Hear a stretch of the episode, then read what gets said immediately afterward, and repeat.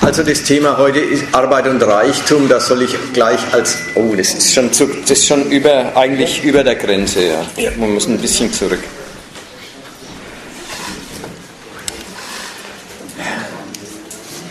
Das ist äh, ja, ich habe die Gelegenheit äh, genommen, wahrgenommen, dass wir eine schon ältere Schrift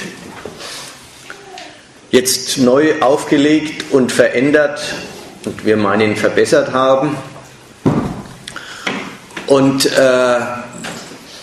da war ich der Meinung, dass es nach den Jahren von Finanzkapital und Finanzkrise und äh, Eurokrise und so weiter, dass es am Platz ist, mal wieder über die Fundamentals dieser Wirtschaftsweise zu sprechen mal diese elaborierten in die äh, Höhen des freien Investierens und äh, Handelns mit Wertpapieren entfleuchten Felder mal verlassen und mal über die, das, das Grundprinzip reden, Arbeit und Reichtum. Da, da, darüber geht es jetzt, ja, ich sage die zweite Seite gleich noch. Und ein zweites Bedürfnis, aus dem zweiten Grund hat sich mir das Bedürfnis ergeben, weil ich feststelle, dass so im Umkreis der sogenannten neuen Marx-Lektüre, das ist ein bisschen Michael Heinrich, das ist ein bisschen akademische Marx-Rezeption. Und es gibt politische Gruppen, die sich in dem, äh, bei denen auch bedienen und äh, daran orientieren und da äh, was gewinnen, dass der Kapitalismus da so auf alle möglichen philosophischen und soziologischen äh, Kritik Bezüge gebracht wird. Da kriegt man gesagt, der Kapitalismus ist die eine Variante, Variante funktioniere nicht. Andere sagen, Kapitalismus wäre eine abstrakte Vergesellschaftung.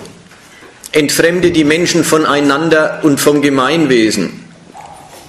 Unterwerfe sie anonymen Sachzwängen.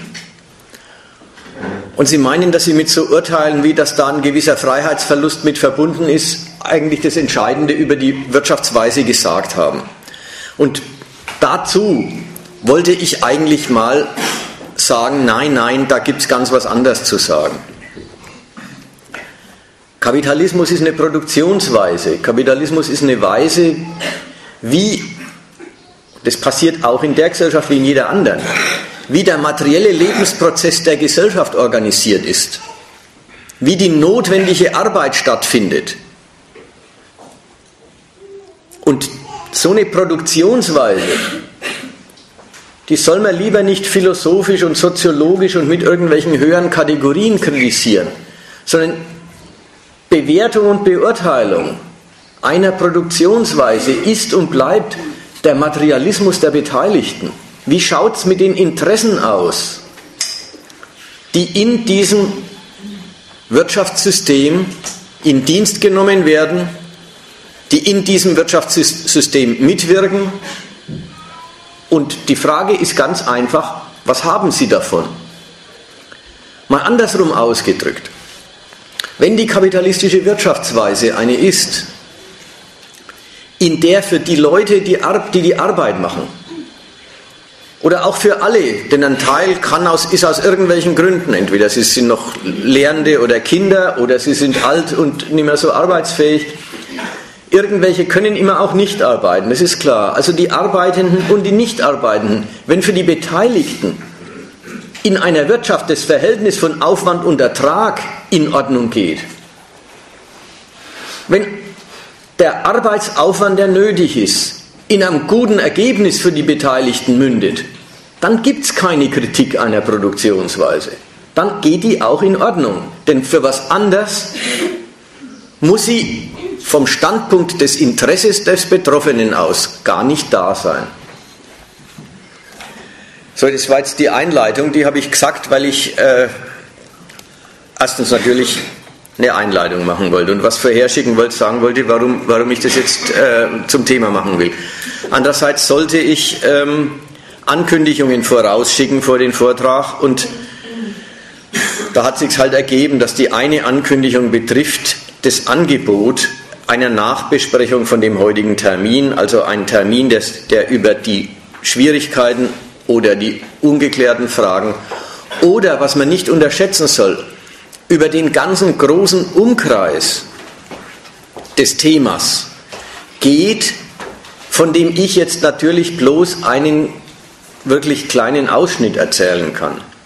Also, und diese Nachbesprechung findet statt am Donnerstag, dem 16. Mai ab 19 Uhr in dem äh, Wirtshaus Max und Moritz in der Oran Oranienstraße 162.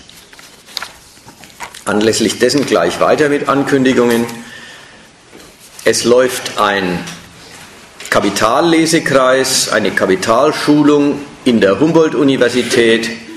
Die hat erst eine oder zwei Sitzungen gehabt. Da ist also der Einstieg noch gut möglich. Wer sich dafür, dafür interessiert, muss, das war immer montags um 18.30 Uhr in den Hegelbau 1606 gehen.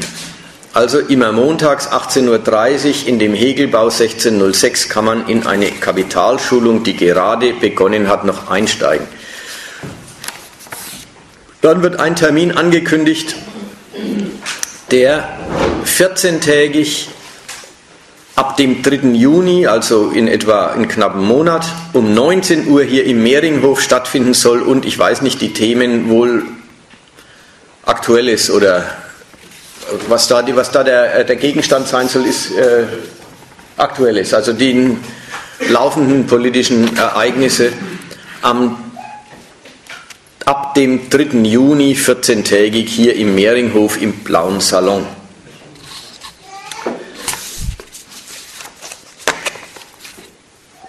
So, jetzt ich habe, wenn ich das richtig sehe, vier Gliederungspunkte.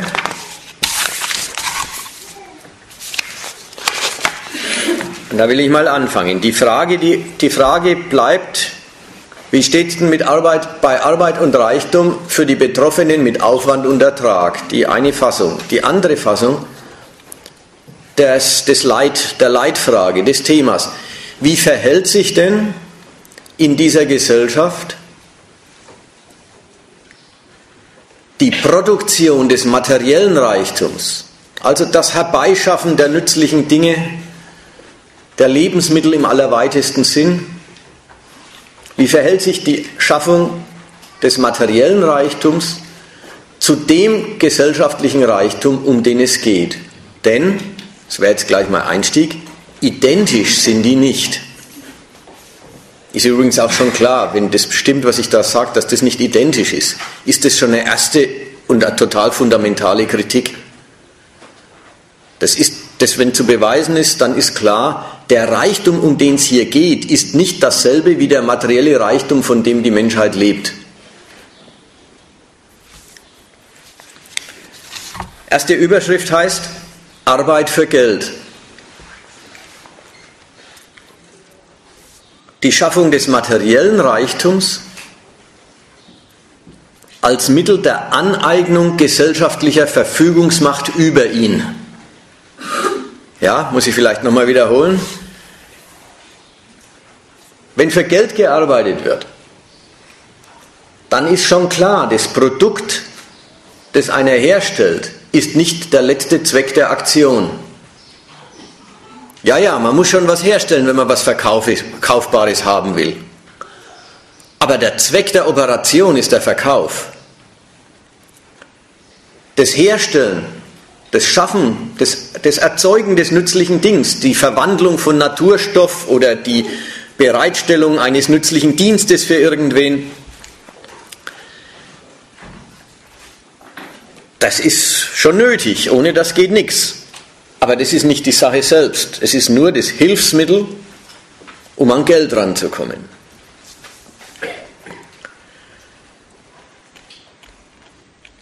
In der freien Marktwirtschaft ist eben jeder ein Privateigentümer und schafft sich,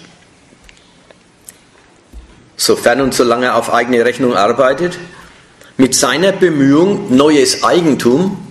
Und dieses Eigentum, das er schafft, hat seine Bestimmung, hat seinen Auftrag, seine Mission gar nicht darin, dass es ihm gehört und es dabei bleibt,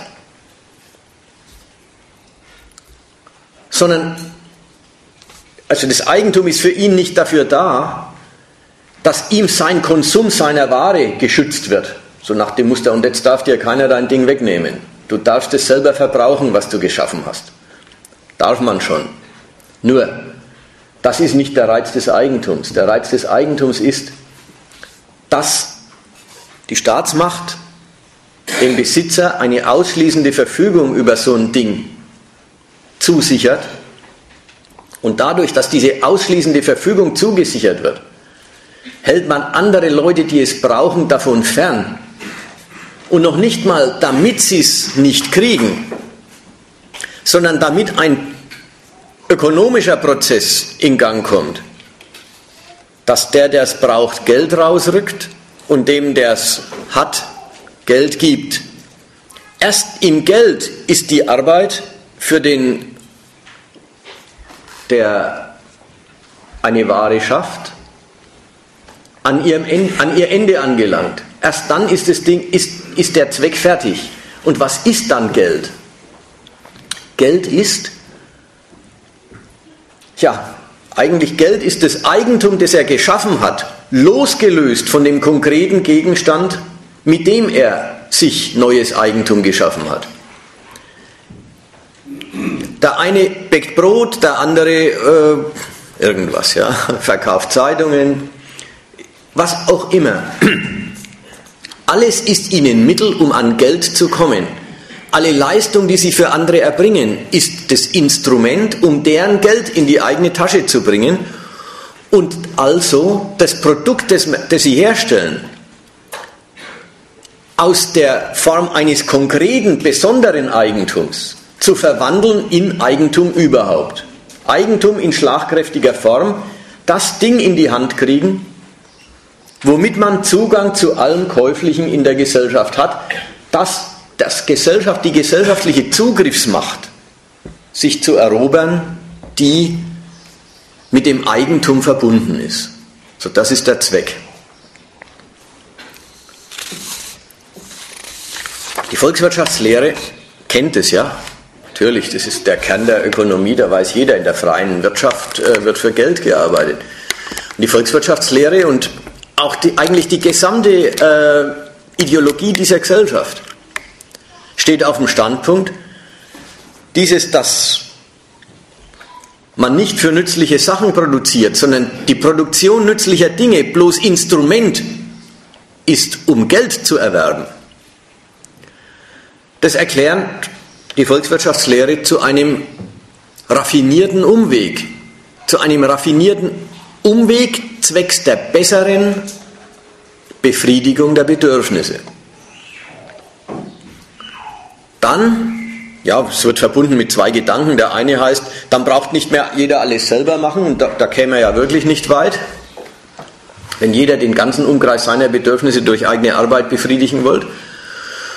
Und zweitens, wenn schon Arbeitsteilung ist, dann ist das, wenn man äh, Geld erwirbt, äh, immer noch viel besser, als wenn man mit äh, seinem konkreten Produkt genau den spiegelbildlichen Tauschpartner irgendwo finden muss, der dann, ich habe Schuhe und will sie loswerden und der andere hat eine Rehhaut, bis ich einen finde, der eine Rehhaut hat. Und der aber dann genau meine Schuhe will, das dauert ewig und so weiter. Also, äh, das ist der Gedanke der Volkswirtschaftslehre, es wäre ein raffinierter Umweg, um das Bedürfnis besser zu befriedigen und die Arbeit zu effektivieren für die Betroffenen. Aber der Gedanke ist verkehrt. Der Gedanke, der so tut wie oder der nahelegt. Es ginge schon nach wie vor um den Konsum und um die Befriedigung von Bedürfnissen und das wäre der Zweck des Wirtschaftens. Ja, denn daran hält solches Denken ja fest. Die können sich auch nichts anderes als Wirtschaft vorstellen, als dass es dazu dient, Bedürfnisse zu befriedigen. Nur wovon sie reden, eine Wirtschaft, in der es ums Geld geht, da wird was ganz anderes gespielt, da geht es um was anderes. Da ist die Verfügungsmacht über den materiellen Reichtum, der Reichtum. Und den zu erzeugen, ist der Zweck. Da stecken dann schon ganz, äh, schon ganz im abstrakten Anfang, stecken schon äh, ganz beachtliche Härten drin. Die erste Härte ist, ja, es stimmt. In einer Gesellschaft, wo Geld erworben wird durch Verkauf von Produkten, in einer solchen Gesellschaft wird gesellschaftlich produziert, wird für den Bedarf anderer produziert. Und das stimmt auch. Kein, äh, kein Bauer isst das Zeug, das er selber herstellt. Kein Bäcker isst das Brot, das er selber herstellt. Allenfalls ein Tausendstel davon. Kein Schuster macht die Schuhe, damit er sie selber trägt. Jeder produziert für das Bedürfnis anderer, aber nicht um es zu befriedigen, sondern um es auszunutzen. Die Bedürftigkeit der anderen ist ihre Schwäche in der Marktwirtschaft. Dass sie was brauchen, ist der Hebel dessen, der was hat. Und da zwingt man die anderen, was dafür herzugeben. Darin ist schon eingeschlossen. Ein Bedürfnis, das vorhanden ist, aber nicht zahlen kann, gilt nichts. Und nützliche Dinge, die schon gebraucht würden, aber für die es kein, keine kaufkräftige Nachfrage gibt, werden gar nicht erst hergestellt.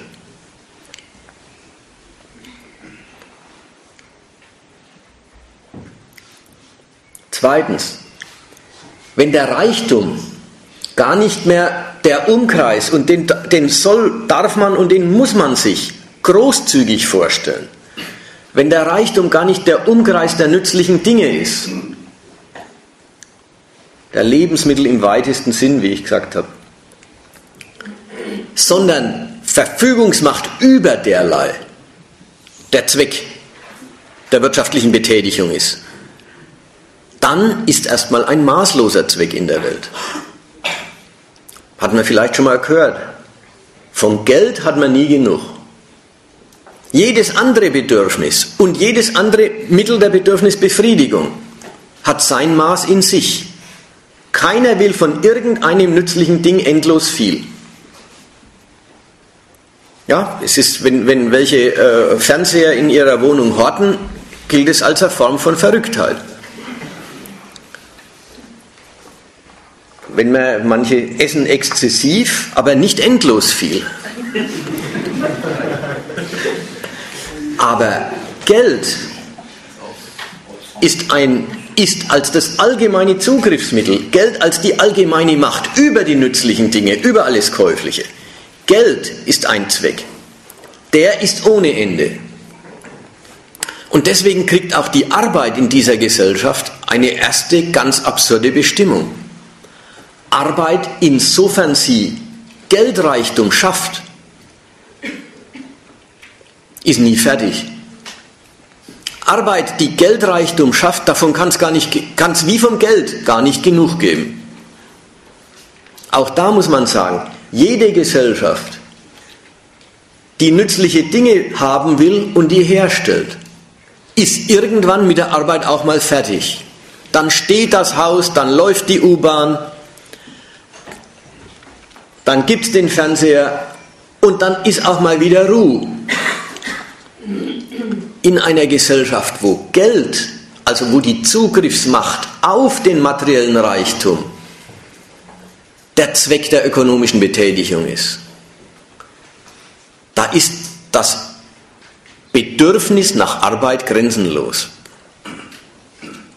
Schon das zeigt, was das für eine perverse Sorte Reichtum ist. Dem Arbeitenden kann das unmöglich zugutekommen. Wenn der Reichtum, um dem es ihn zu gehen hat, immer nur in dem Maße wächst, wie er ihm Zeit und Lebenskraft opfert, ja, dann hat er doch nichts davon.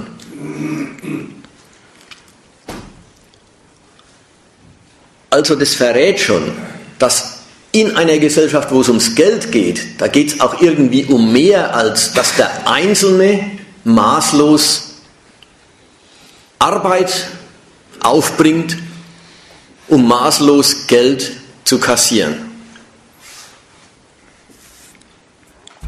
Das war der erste kurze, äh, der erste Block. Die Überschrift hieß Arbeit für Geld. Die Schaffung des materiellen Reichtums, und das muss schon passieren. Irgendwas Nützliches muss, muss schon hergestellt werden, wenn es verkäuflich sein soll.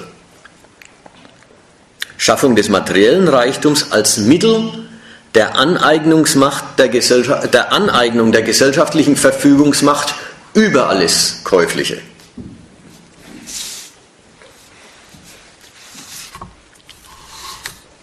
Ich lasse mich gerne unterbrechen, wenn es ein Problem gibt, wenn es Zweifel gibt, Widerspruch und so weiter. Ich, ist kein Problem, ich finde schon immer wieder zurück.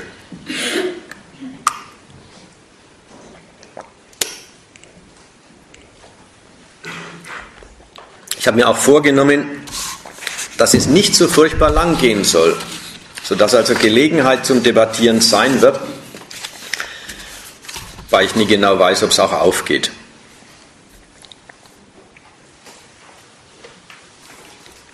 Also die erste Ebene war Arbeit, die Eigentum schafft.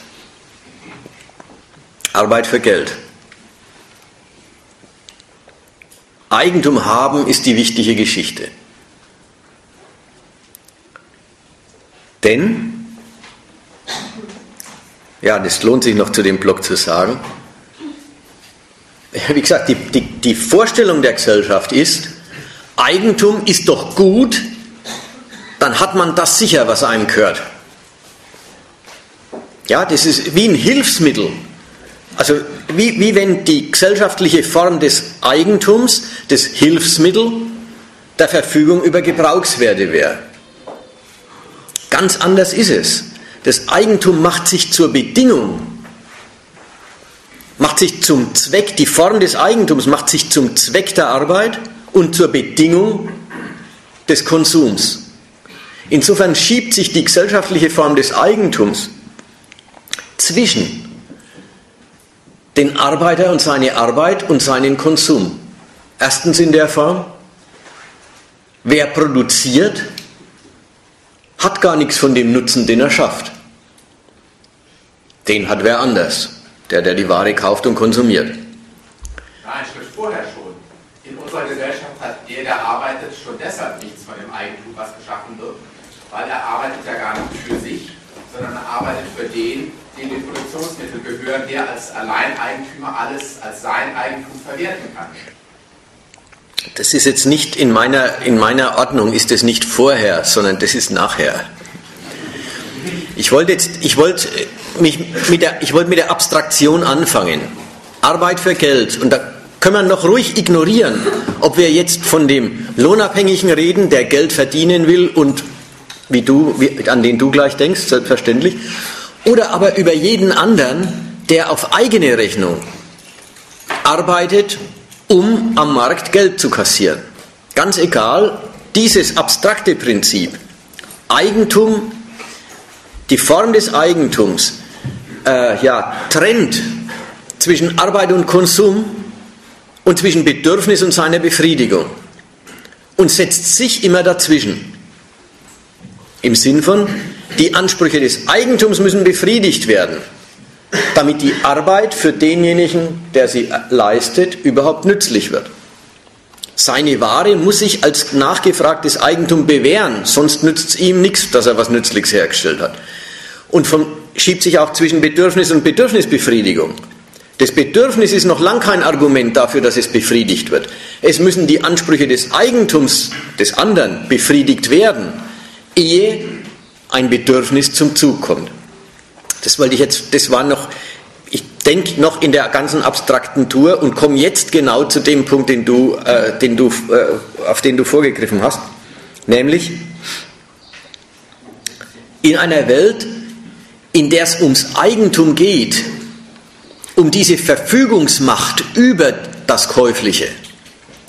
In so einer Welt entscheidet sich alles daran, ob einer schon Eigentum hat oder ob er erst arbeiten muss, um Eigentum zu erwerben.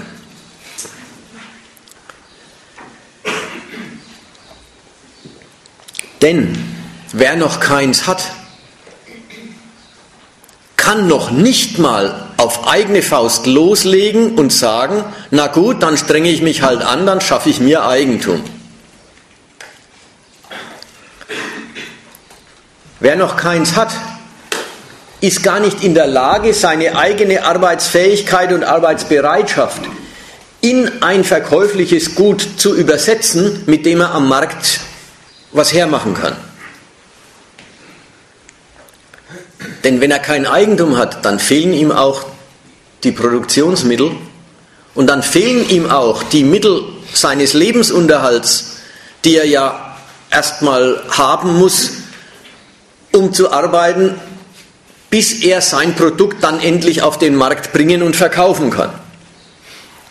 Das heißt, in einer Welt des Eigentums ist die Arbeit, ja, der erste Satz war, die Arbeit, die Arbeit schafft dieses Eigentum. Jetzt hast du, in einer Welt des Eigentums ist die nackte Arbeit überhaupt nicht in der Lage, sich zu verwirklichen. Da ist die Arbeit von vornherein darauf angewiesen, im Auftrag eines anderen verrichtet zu werden, eines nämlich, der Eigentum besitzt, der die Produktionsmittel hat und den Arbeiter an die Produktionsmittel ranlässt. Erst wenn die Arbeit schon im Auftrag des anderen verrichtet wird, ist sie selbst überhaupt in der Lage, auf dem Stand des gesellschaftlichen Niveaus Verkäufliches herzustellen. Also der Einstieg war, die Arbeit schafft den Reichtum. Die Arbeit schafft das Eigentum, welches in dieser Gesellschaft Reichtum ist. Jetzt sind wir bei, die nackte Arbeit schafft überhaupt nichts. Was sie schafft, schafft sie nur im Dienst eines anderen, eines nämlich, der Eigentum besitzt und das dadurch produktiv macht, dass er Arbeiter an ihm arbeiten lässt.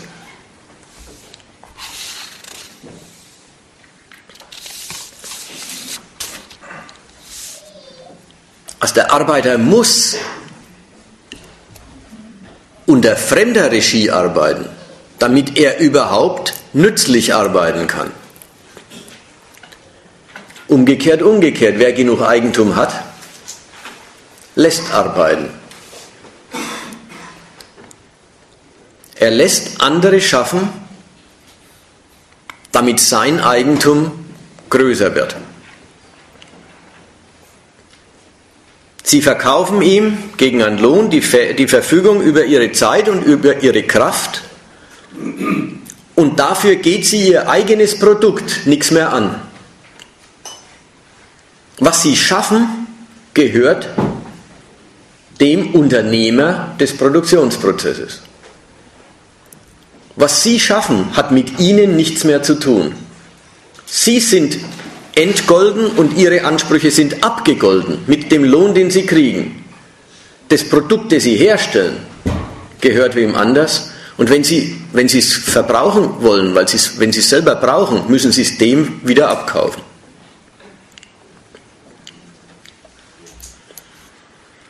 Also eine erste Fortbestimmung unseres Prinzips, dass Arbeit unter den Bedingungen des Eigentums Geld schafft. Die Fortbestimmung heißt, der eine schafft jetzt mit eigener Arbeit fremdes Eigentum und der andere lässt mit fremder Arbeit eigenes Eigentum schaffen.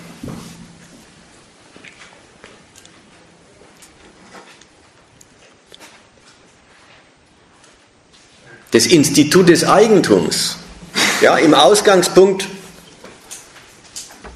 dass man ein Recht auf das eigene hat, was man hervorbringt.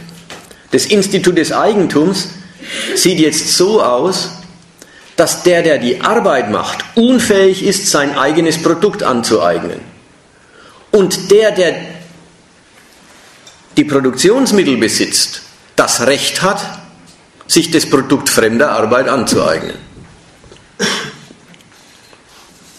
Arbeit und Reichtum im Ausgangspunkt sowas wie ein und dasselbe. Die Arbeit schafft den Reichtum. Da war die Rede schon, der einfache Gebrauchswertreichtum, der einfache Reichtum an nützlichen Dingen ist da schon nicht mehr gemeint. Aber die Arbeit schafft diesen geldwerten Reichtum. Jetzt, Arbeit und Reichtum bilden einen vollen Gegensatz. Wer reich ist, arbeitet nicht und wer arbeitet ist, wird nicht reich.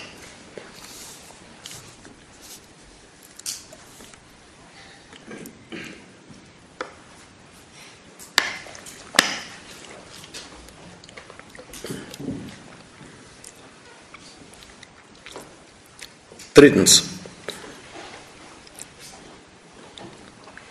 Jetzt wird es ein bisschen schwieriger. Bisher war es meines Erachtens eher einfach. Ja, ja.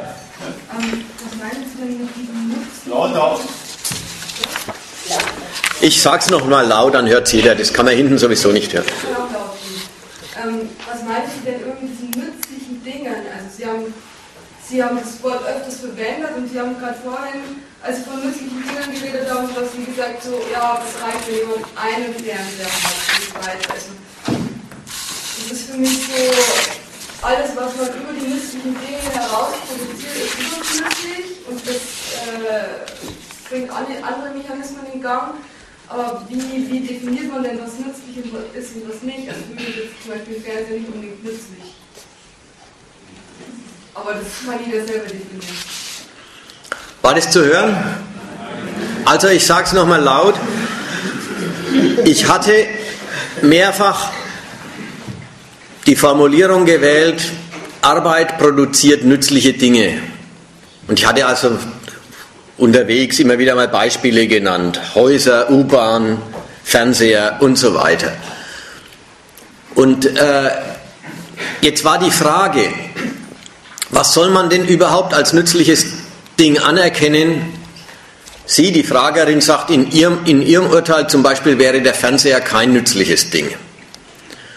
Und soll man überhaupt über das Nützliche, das denkt sie sich dann mehr eng begrenzter oder enger begrenzt, äh, soll man, ist es überhaupt sinnvoll, über das, Nützliche, nämlich mehr gedacht Nötige hinaus, Sachen zu schaffen?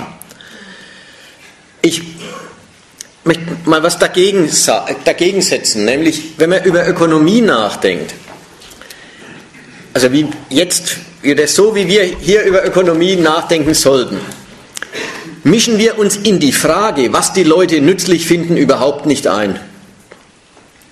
Wenn ein Bedarf nach, einer, nach einem Produkt, nach einem Ding existiert, dann ist das erstmal nützlich deswegen, weil es einer konsumieren will. Vollkommen wurscht, ob ich oder du der Meinung bist, so ein Schmarrn. Man kann das jederzeit sagen, ja, ich, ob, ob, man kennt es ja, ja, ob man diesen oder jenen Tant haben muss. Ja, das fragt sich schon. Aber in der Ökonomie ist es erstmal vollkommen gleichgültig. Wenn ein Mensch das gerne haben möchte, dann lassen wir das jetzt mal als nützliches Ding gelten. Ja, und meinen Sie dann auch Kunst oder Kultur, geisteswissenschaftliche Produkte? Ganz genau so. Also ja, da muss man erst mal sagen, wer ein Konzert äh, auf die Bühne bringen kann Als und Autor braucht man keine Produktionsmittel des Künstlers. ja, dann ist man ja richtig, richtig. Je nachdem, oder ein paar Rohstoffe braucht man da. Stein oder sonst was, womit man gerade arbeitet oder Metall. Richtig. Ist auch, auch das ist gar nicht zu leugnen. Es gibt Grenzfälle, wo der Einzelne produktiv werden kann, ohne dass er über Produktionsmittel in dem strengen Sinn, nämlich dass man Millionen und Milliarden vorstrecken muss, damit es überhaupt äh, auf dem Stand der Produktivität äh, eine konkurrenzfähige Geschichte ergibt. Äh, es, gibt, es gibt einen ganzen Bereich, da ist das nicht nötig. Der Journalist braucht eine Schreibmaschine oder heutzutage so einen Laptop und dann kann er Texte erzeugen und so weiter und so weiter. Der Dichter braucht noch weniger. Wenigstens, wenigstens wenn er Lyriker ist. Aber auch da sind wir jetzt mal nicht, äh, äh, interessieren wir uns mal nicht für die kulturelle Seite davon, sondern für die ökonomische.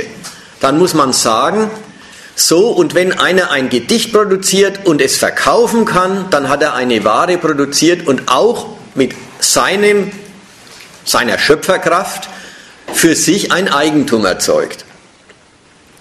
Wie groß das ist oder nicht, ist ganz egal, aber jedenfalls das wäre genau so ein Fall. Und wenn äh, paar Orchestermusiker sich zusammentun und ein Konzert auf die Bühne bringen und dafür Eintritt verlangen, dann haben auch sie für sich eine Ware erzeugt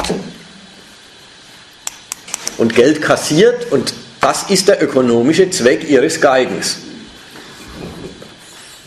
Also es wäre jetzt bloß wichtig, dass, dass man, ja, damit man mal ein bisschen ein Bild hat, davon ist die Rede und das ist noch lange kein Einmischen in die Frage, billige ich diesen Konsum, billige, halte ich den für vernünftig, diese Ware, dieses Produkt und so weiter. vorhin gesagt haben, quasi, dass äh, zehn Fernseher dann nicht mehr nützlich wären, aber wenn der Mensch das ökonomische Bedürfnis dazu, also Bedürfnis dazu hat, Fernseher zu haben, dann wäre es quasi auch ökonomisch nützlich oder wie auch immer. Naja, man weiß doch, wie das, wie das ist in, in einer Wohnung. Entweder es ist einer, der meint, er muss eine Videoinstallation machen, dann ist vielleicht eine ganze Wand mit Fernsehern das Richtige. Für alle anderen Leute, die mal einen Film schauen wollen, ist es zwecklos, zwei oder drei nebeneinander zu stellen. So war das gemeint, ja. Und sogar derjenige, ja. Ja, der Nutzen, den einer anstrebt, der definiert, wie viel es von dem einen oder anderen braucht dafür.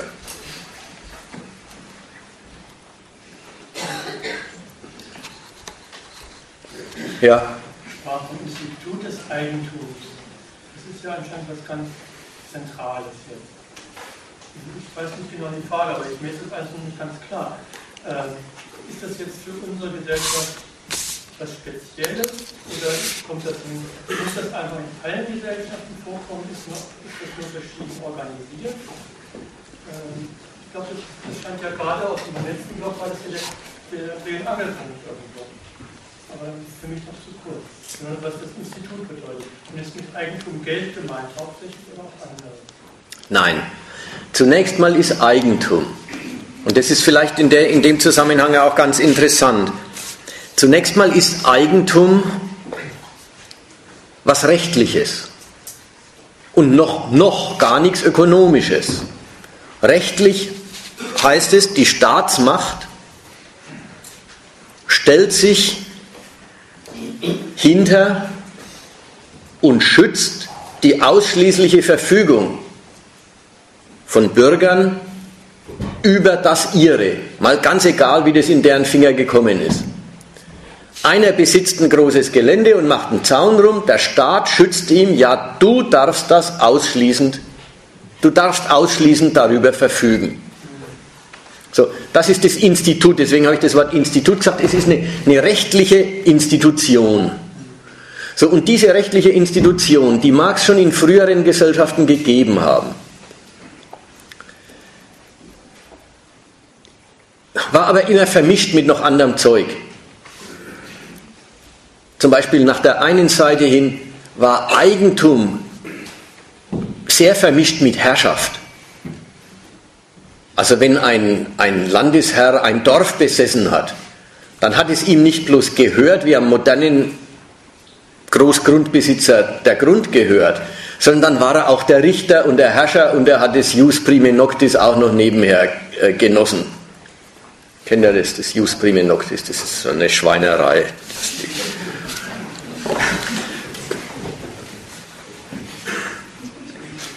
alles ist in der modernen Gesellschaft zu seiner abstrakten Form gereinigt worden. Es ist nur noch das abstrakte Verfügungsrecht über irgendein Stück Welt. Geschaffenes, sogar nicht geschaffenes. Eben Grund und Boden ist ja nicht produziert. Und diese ausschließliche Verfügung, das ist noch wichtig, um, um, äh, um an den Gedanken von vorhin anzuschließen diese ausschließliche Verfügung, die sich jeder so leicht denkt als, naja, dann habe ich das meine und kann sicher sein, dass mir es keiner wegnimmt. Das ist genau nicht der Witz des Eigentums. Eigentum, da hat der Hegel sehr schön drüber argumentiert. Eigentum denkt man sich, da ging es um Boden und Land. Ne? Eigentum denkt man sich, das ist, wenn ein Bauer seinen Acker beackert und dann ist es der seine. Und da belehrt der Hegel den Leser, nein. Das gibt es in jeder, in jeder Gesellschaft der Welt. Dass der, der den Acker beackert, muss ja nicht sein, aber kann sein, ja, dass, dass, dass die Frucht des Ackers dann die seine ist. Nein, Eigentum ist, dass mir der Acker gehört und ich frei bin, ihn nicht zu nutzen. Nicht die Identität von Nutzung und Gehören ist der Witz beim Privateigentum, sondern die Nicht-Identität von Nutzung und Gehören. Eigentum ist die Freiheit, das Ding nicht zu nutzen, es nur anderen vorzuenthalten und dadurch andere dazu zu veranlassen, die es nämlich brauchen, die darauf angewiesen sind, andere dazu zu veranlassen, mir ein Stück ihres Eigentums abzutreten. So, und Geld ist bloß der abstrakte Gegenstand, der das Verfügungsrecht, das Eigentum ist, so, sozusagen äh, na, wie sagt man, zirkulationsfähig macht. Der das Verfügungsrecht zum Gegenstand macht, den man, äh, der die Hände wechseln kann. Okay, soweit.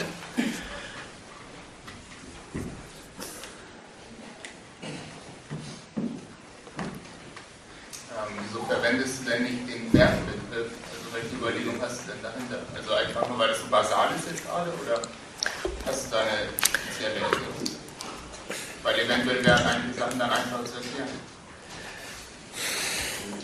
Ja, das ist, wenn, man könnte so sagen, wie ich, wie ich jetzt rede, rede ich von dem, was der Marx Wert nennt.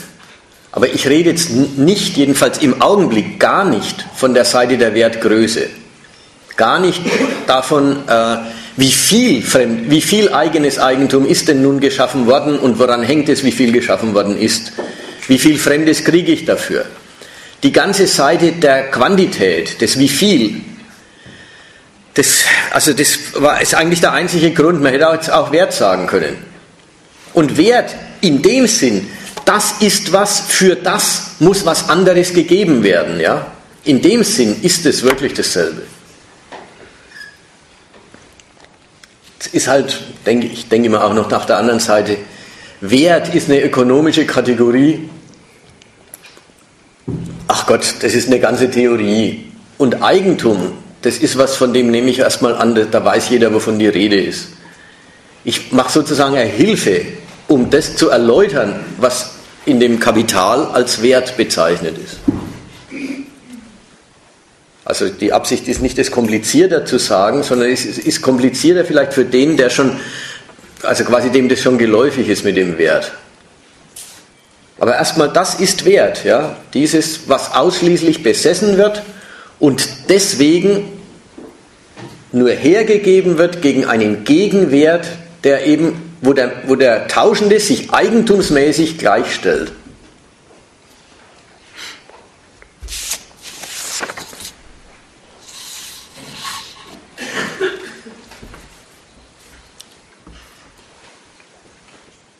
Sind wir da soweit? Okay.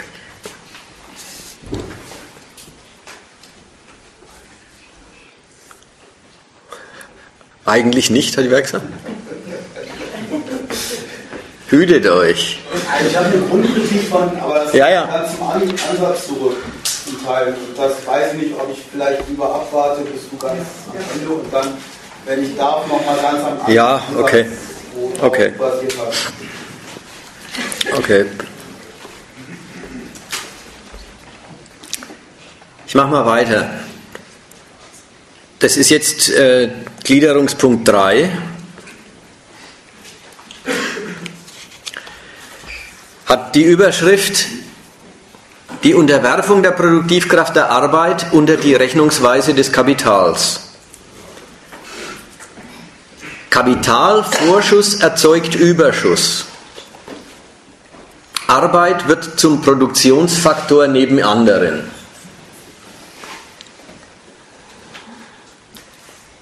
Also, wenn sich ein Unternehmer, wie ja vorhin erläutert, Arbeiter kauft, wenn er deren, wenn er deren Zeit und Kraft gegen Lohn in den eigenen Produktionsprozess eingliedert.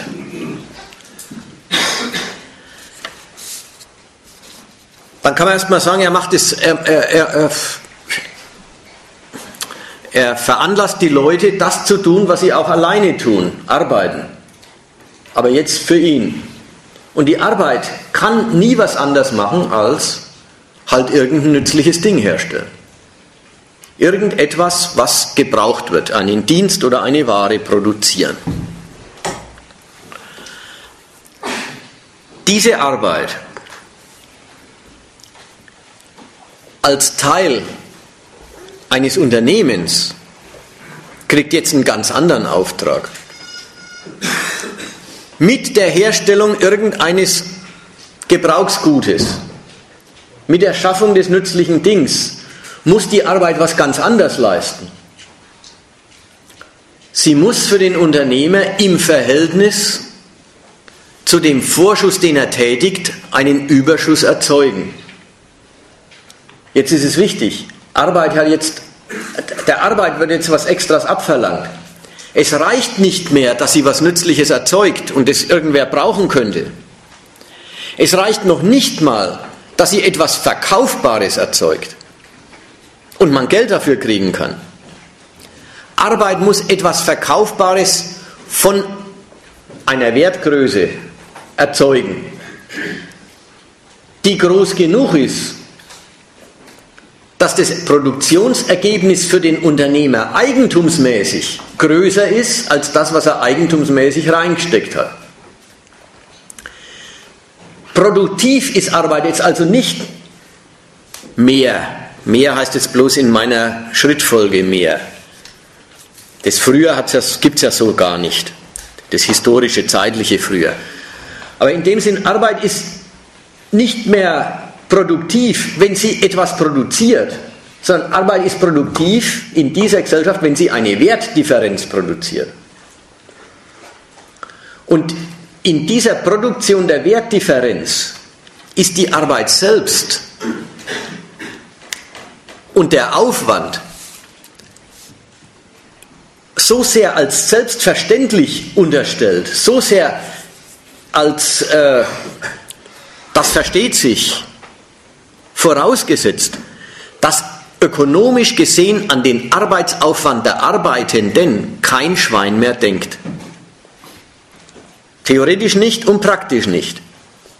Als Produktionsaufwand gilt überhaupt nicht die Mühsal derer, die die Arbeit machen, sondern als Produktionsaufwand gilt der Kapitalvorschuss für Lohn. Aufwand wenn, wenn jetzt in dieser Gesellschaft, in dieser, äh, in dieser Wirtschaft eine Aufwandsertragsrechnung gemacht wird, dann ist der Aufwand Geld und der Ertrag Geld. Und der Aufwand im, im, in der Geldsumme Aufwand ist die ganze Mühe des, der Arbeitenden unterstellt, als man hat die Arbeit eingekauft und der Aufwand, den das Unternehmen treibt, ist ein Vorschuss an Geld. Und der Vorschuss an Geld muss geeignet sein, dem Unternehmer einen größeren, eine größere Geldsumme als, äh, als Ergebnis des Prozesses einzuspielen.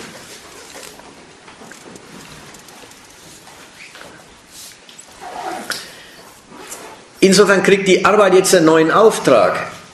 Ihre Produktivität, die einerseits durch Arbeitsproduktivität erzeugt wird, zählt überhaupt nur noch, insofern sie Kapitalproduktivität bewirkt. Also das ist jetzt alles vielleicht nicht ganz so einfach, aber jedenfalls die, äh, die, die Arbeit arbeitet und die ist produktiv, indem sie was herstellt, aber das alles gilt nichts. Oder es gilt dann und nur so weit, wie die Arbeit Kapitalproduktivität erzeugt. Und da merkt man, Kapitalproduktivität und Arbeitsproduktivität ist nicht ganz dasselbe. Die Arbeitsproduktivität, was die Arbeit zu leisten vermag, wird vom Kapital angeeignet als das ist, ich habe es ja gekauft, das ist Teil meiner Firma. Aber produktiv ist die Arbeit durch die Differenz, die sie erzeugt und dadurch, und das ist die Kapitalproduktivität. Und diese Leistung der Arbeit die wird genauso dadurch erbracht, dass die Arbeit zweckmäßig verrichtet wird, wie dass die Arbeit schlechter bezahlt wird, wie dass der Arbeitende gehetzt wird. Alles ist gleichermaßen nützlich vom Standpunkt der Kapitalproduktivität aus. Denke ich noch an, naiv an die Arbeitsproduktivität, dann meine ich, wie viel die Arbeitsstunde an Produkt erzeugt.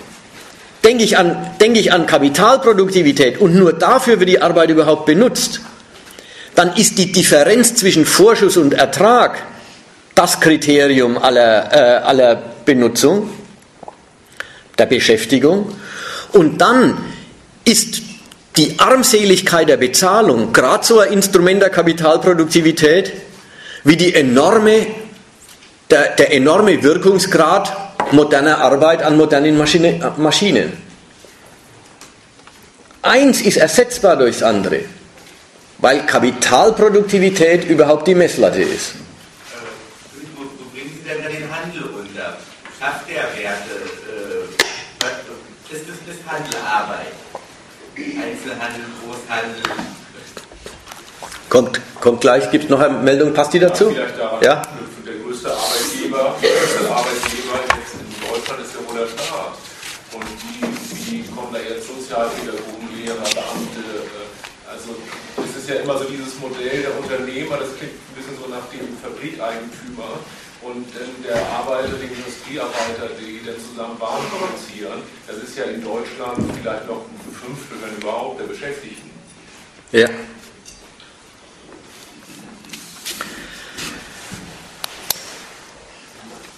Gut, das klingt alles wie wenn ich sozusagen ein bisschen einen veralteten Blick auf die Welt hätte und äh, den Standpunkt einnehme, ja, ja, also ja, die Gesellschaft wäre charakterisiert von Industriearbeit.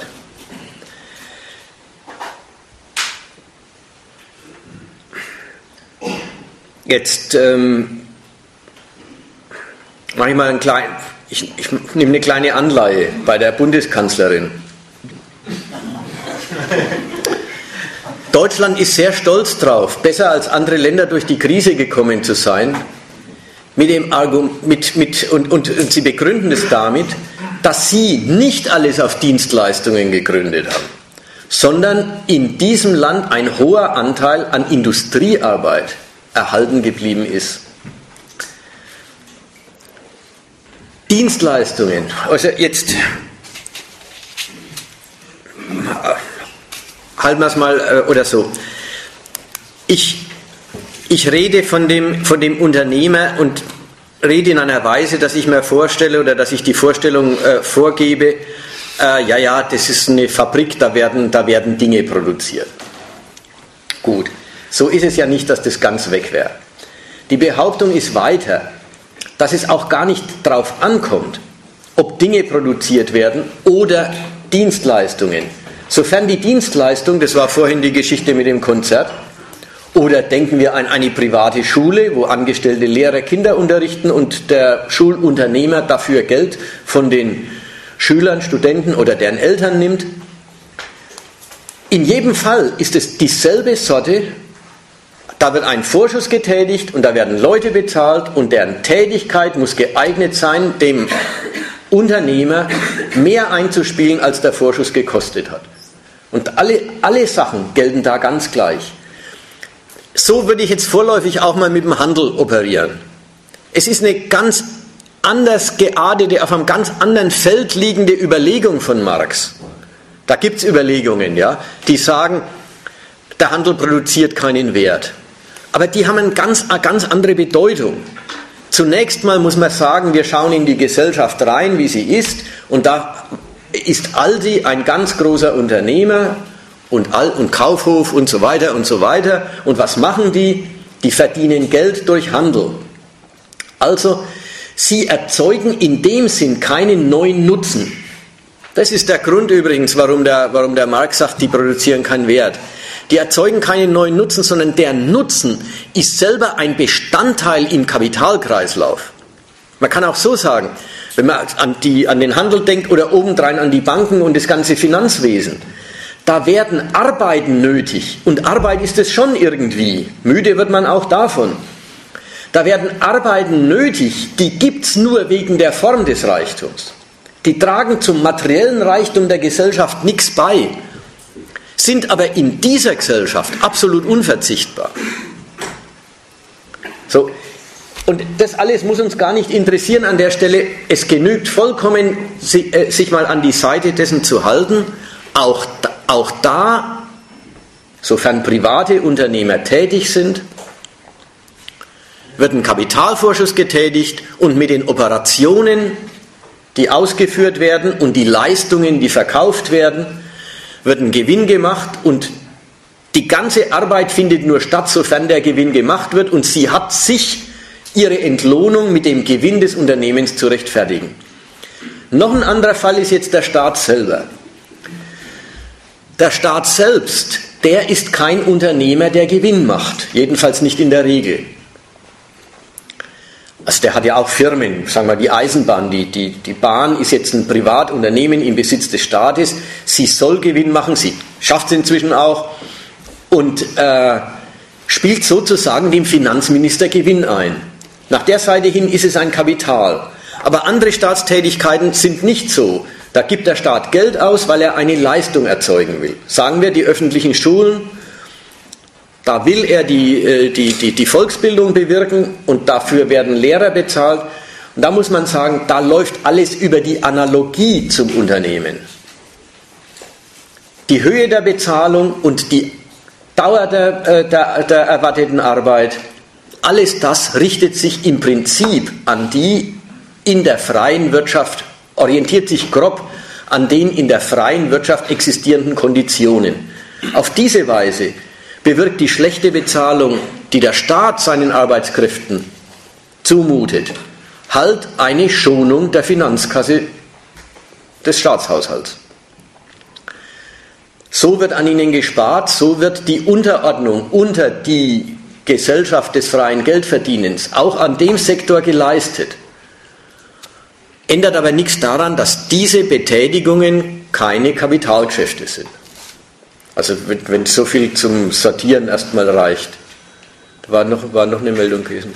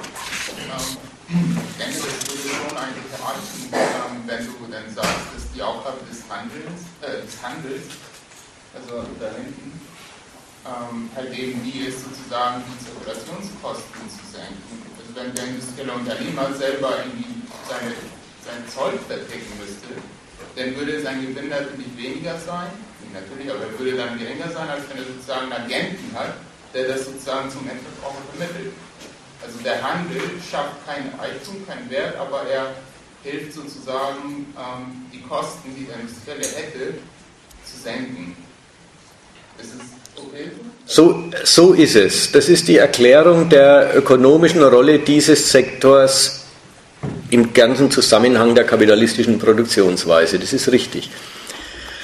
Aber ich, ich will dem überhaupt in der Sache nicht widersprechen. Ich wollte bloß sagen, der Sektor Handel ist nun mal ein abgetrenntes, besonderes Geschäft geworden. Warum er abgetrennt ist und äh, wie er zum anderen steht, das war deine Rede. Auf der Basis ist er ein besonderes Geschäft. Und dieses besondere Geschäft findet statt genauso mit einem Kapitalvorschuss und natürlich benutzen sie genauso die Leute und zahlen sie genauso knapp, um ihren Gewinn zu steigern. Ihre Fähigkeit, was zu erlösen, kommt halt aus der Differenz zwischen dem Marktpreis und dem Preis, zu dem das Unternehmen die Produkte an den Handel abgeben muss, damit der Handel ihm diese Aufgabe des Vermarktens abnimmt. Also wir brauchen uns, äh, wir brauchen uns über die Fragen, wollte ich mehr sagen, erstmal gar keine Gedanken machen. Für sich ist auch Aldi ein Unternehmen, das Arbeitskräfte anstellt und äh, von der von der Leistung, die sie den Leuten abverlangen und, von, und mit der Differenz zur, die, die, äh, der Bezahlung ihren Gewinn machen.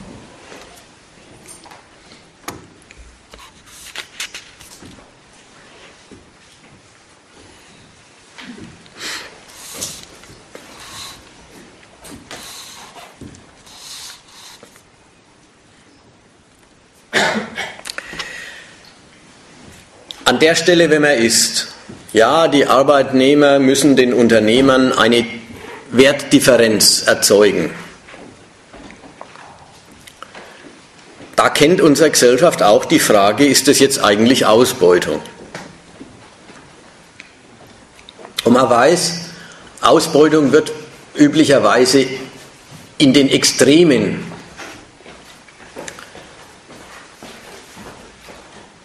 der Benutzung von Arbeitskräften anerkannt. Also inzwischen sagt auch Philipp Rösler, dass Löhne von 3 Euros Ausbeutung sind. Also Stundenlöhne von 3 Euro oder so Ausbeutung sind. Im Extrem wird es anerkannt. Dann ist es aber schnell, und das liegt natürlich an der ganzen Weise, wie darüber nachgedacht wird, es wird eine Frage der Menge. Ja, Drei Euro sind schon Ausbeutung. Wie ist es denn mit sieben? Wie ist es denn mit elf? Und so weiter. Und da meine ich, da, äh, da geht die, die ganze, ähm, die ganze Frage, die so quantitativ vorgeht, die geht an dem Gehalt vorbei. Der Gehalt ist doch viel grundsätzlicher. Der Tausch von Arbeit gegen Lohn trennt den Arbeiter ganz grundsätzlich von seinem Produkt. Das gehört ihm nicht. Er ist als Produktionsfaktor inkorporiert in das Geschäft eines Unternehmers, der seinen Aufwand treibt und der Arbeiter als Produktionsfaktoren benutzt, äh, die, ja, die mit dem Ergebnis einfach nichts mehr zu tun haben. Das Ergebnis geht die nichts an. Das ist eine viel härtere Fassung von Ausbeutung als ja, die Bestimmung 3 Euro oder 7 Euro oder irgendeine bestimmte äh, Geldgröße. Insofern ist dann auch Ausbeutung nicht irgendein Extremfall, sondern Ausbeutung ist nicht nur der Normalfall, er ist die Existenzbedingung der ganzen Beschäftigung. Also meinen Sie Lohnveredelung an sich ist schon eine Ausbeutung? Äh, Lohnveredelung, da, das, das kenne ich als was ganz Spezielles. Äh, aber an was, denk, an, was, an was denken Sie, wenn Sie Lohn... Vertretung meint ja zum Beispiel, dass Sie äh, äh, Rohstoffe zum Beispiel nach Tschechien an eine Fabrik exportieren. also mit diesen, mit diesen Rohstoffen hat die Fabrik selber nichts zu tun, die gehören der Fabrik nicht. Die Arbeiter dort machen da was draus und das Fertigprodukt geht dann wieder zurück an den Auftraggeber. Ja, so kenne ich Lohnveredelung. Ja. Und das meine ich, das ist ein ganz spezieller Fall von einem kapitalistischen Geschäft. Man, es könnte in einem Land passieren, es könnte in einem Laden passieren. Es fällt jetzt halt so auf, dass es speziell die Ausnutzung von Billigarbeit jenseits der Landesgrenzen ist, wo alle Produktionsmittel hingeschafft werden und das Produkt weggeschafft wird und das Land weiter gar nichts mit zu tun hat, als dass es die billige Arbeit reinsteckt. Also meinen Sie, dass folgendes Beispiel ist eigentlich dieselbe Lohnveredelung wie äh, äh, diese Arbeit, äh, die mit dem Arbeiter selber nichts mehr zu tun hat, also das, das Produkt, das ja. Ja. ja, das nichts mehr zu tun hat. Da, da, ist die Sache mit Tschechien so ein schönes Bild. Ja, alles wird hingeschafft und dann wird alles wieder weggeschafft. Das Land hat damit gar nichts zu tun. Äh, wie ich jetzt das gesagt habe in Bezug auf den Arbeiter, ist es ein bisschen was anders. Da ist das Argument, dadurch, dass einer seine, dass, dass einer gegen Lohn zu arbeiten verspricht, dadurch, dass einer sein Eigentumsrecht an seinem Produkt verkauft hat, indem er eben seine Arbeit verkauft hat. Dadurch hat er mit dem Produkt einfach nichts mehr zu tun. Das geht ihn nichts an. Ja. ja. Ja, man kann auch so sagen, äh, wenn es keine Ausbeutung wäre, würde das äh, Verhältnis gar nicht zustande kommen. Da, ja. Da, da, ja. würde es gar nicht geben. Ja. Es geht nur so. Ganz einfach.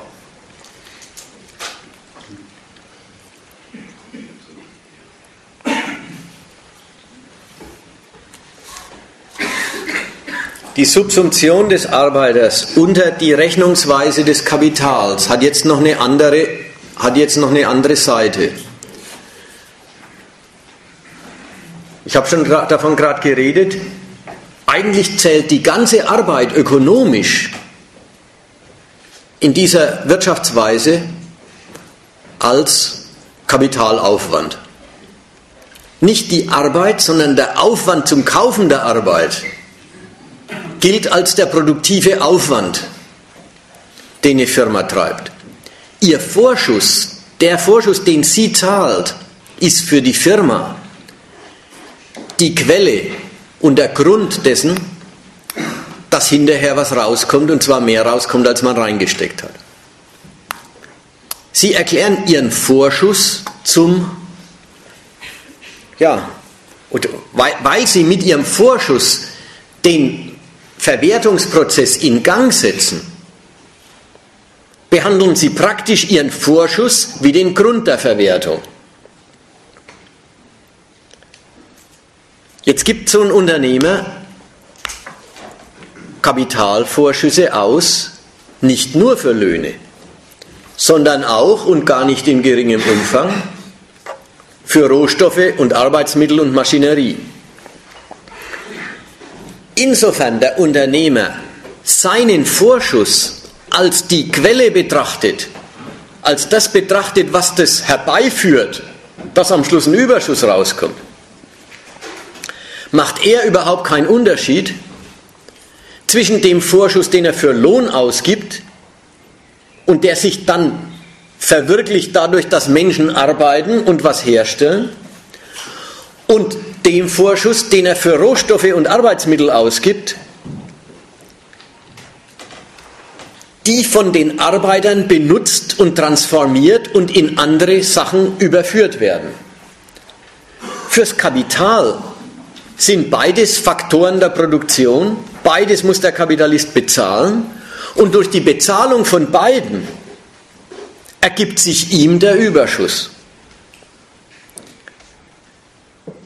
Dass die eine Abteilung die Abteilung ist, da wird Arbeit verrichtet, also da wird Neues geschaffen, da betätigen sich Subjekte, die durch Arbeit neues Eigentum erzeugen und dass auf der anderen Seite Arbeitsmittel gekauft werden, die sich überhaupt nicht betätigen, sondern die benutzt werden, das ist dem Unternehmer vollkommen egal. Er hält es beides für ein und dasselbe, nämlich er muss das Geld vorschießen. Und sein Vorschuss muss doch geeignet sein, den Überschuss herbeizuführen.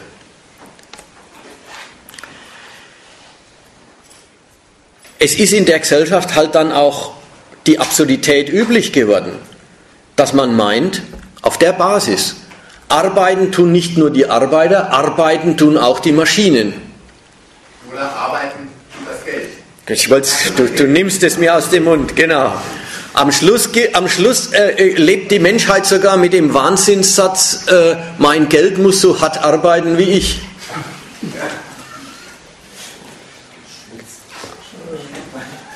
Das gehört dahin, weil sie es vorschießen und weil das Vorschießen ja wirklich das Mittel dafür ist, dass der Überschuss rauskommt.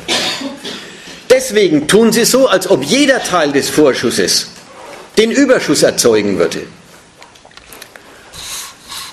Und als ob nicht nur die Arbeit ein Entgelt verdienen würden, sondern auch die Hämmer ein Entgelt verdienen würden.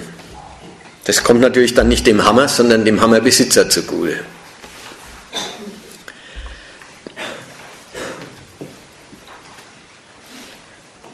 Sie behandeln es als dasselbe, aber sie kriegen schon noch zu spüren, dass es dasselbe nicht ist.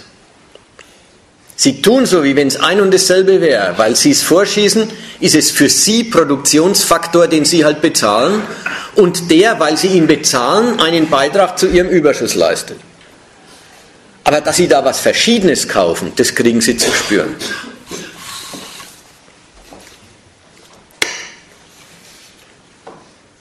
Mhm.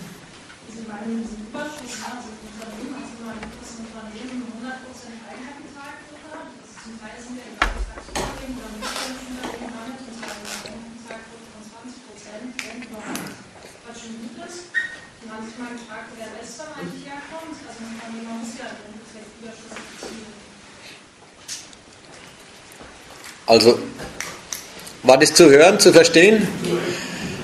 Ich sage es nochmal. Äh, es wird in Erinnerung gebracht, dass in einem modernen Unternehmen das Eigentum des Unternehmens oder des Unternehmers an seiner Firma, an der Firma, eigentlich sowieso die Ausnahme ist. Alle Firmen arbeiten mit Fremdkapital. Manchmal ist die Eigenkapitalquote vielleicht 20 Prozent. Ja, so ist es. Und das war aber bloß der, die Erinnerung, um daran hinzuzufügen, daraus folgt, dass die Unternehmen Überschüsse ja nicht nur erzielen wollen, sondern erzielen müssen. Weil sie Fremdkapital benutzen, müssen sie einen, Zins bedienen, einen Zinsdienst leisten und den können sie natürlich, ohne dass die Firma kaputt geht, nur aus Überschüssen leisten. Ja, so ist es. Nur, man kann an das schon erinnern und wir können über diesen Umstand reden, aber ein Einwand gegen das bisher Gesagte ist es nicht. Zunächst mal muss man nämlich sagen, oder zunächst mal würde ich festhalten, es ist mir jetzt egal, ob die Firma dem Unternehmer, Unternehmen selbst gehört oder ob die sich die große Firma bloß leisten können, indem sie Geld von der Bank aufnehmen und dann einen riesen Verwertungsprozess anleiern mit Geld, das ihnen gar nicht gehört. Die können viel mehr Geschäft machen, als sie machen könnten mit dem, was sie an Eigentum besitzen. Sie bedienen sich der Käuflichkeit, der Kapitalmacht, die die Bank anbietet. Und dann, das stimmt schon, ist das, was sie erzeugen wollen, auch ein Sachzwang gegen sie. Dann müssen sie auch den Überschuss erzeugen, den sie ohne dies erzeugen wollen. Und nur um einen Riesenüberschuss zu erzeugen, haben sie ja überhaupt von vornherein den Kredit aufgenommen. Deswegen ist der Gedanke, jetzt übertreibe ich es mal, ja, der arme Unternehmer muss ja Überschuss erzeugen, weil er der Knecht der Bank ist. Ja, der Knecht der Bank ist er nur geworden, weil er sich der Bank bedient hat, weil er sich deren Potenz, einen Riesenkapitalprozess anzuleiern, gekauft hat. Ich könnte es mal umgekehrt ausdrücken. Die haben die, Kunst, äh, äh, die haben die Kunst erfunden, mit Geld, das ihnen gar nicht gehört, Profit zu machen, der ihnen schon gehört. Wenn es daneben geht, gibt es Insolvenzen. Aber das ist, äh, das ist mehr der, der Unfall zum Fall. Die Insolvenz ist nicht das Normalresultat. Die Insolvenz ist, wenn es daneben geht.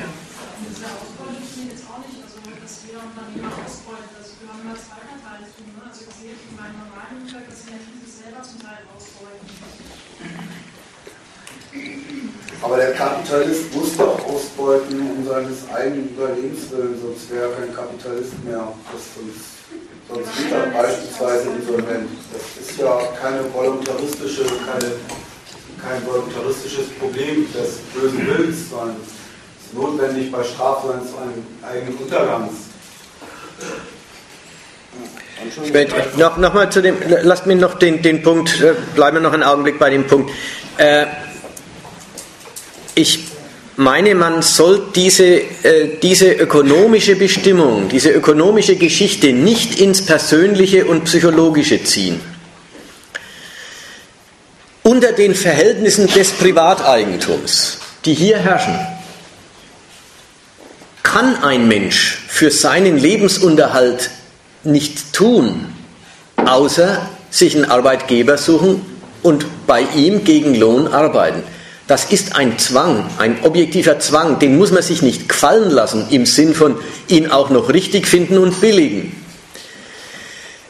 Aber ihn sich praktisch nicht gefallen lassen zu wollen, verlangt eigentlich eine politische Kampforganisation, die diese Macht des Kapitals bricht.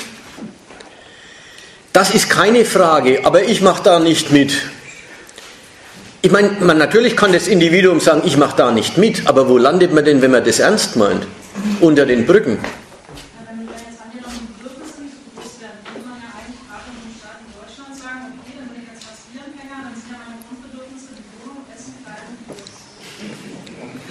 Ja, auch das, auch da möchte ich so ein, möchte ich so ein bisschen dran erinnern, äh, denkt, denkt mal ein bisschen allgemeiner und nicht gar so als, was kann ich als Individuum tun, wie kann ich mich als Individuum herausschwindeln.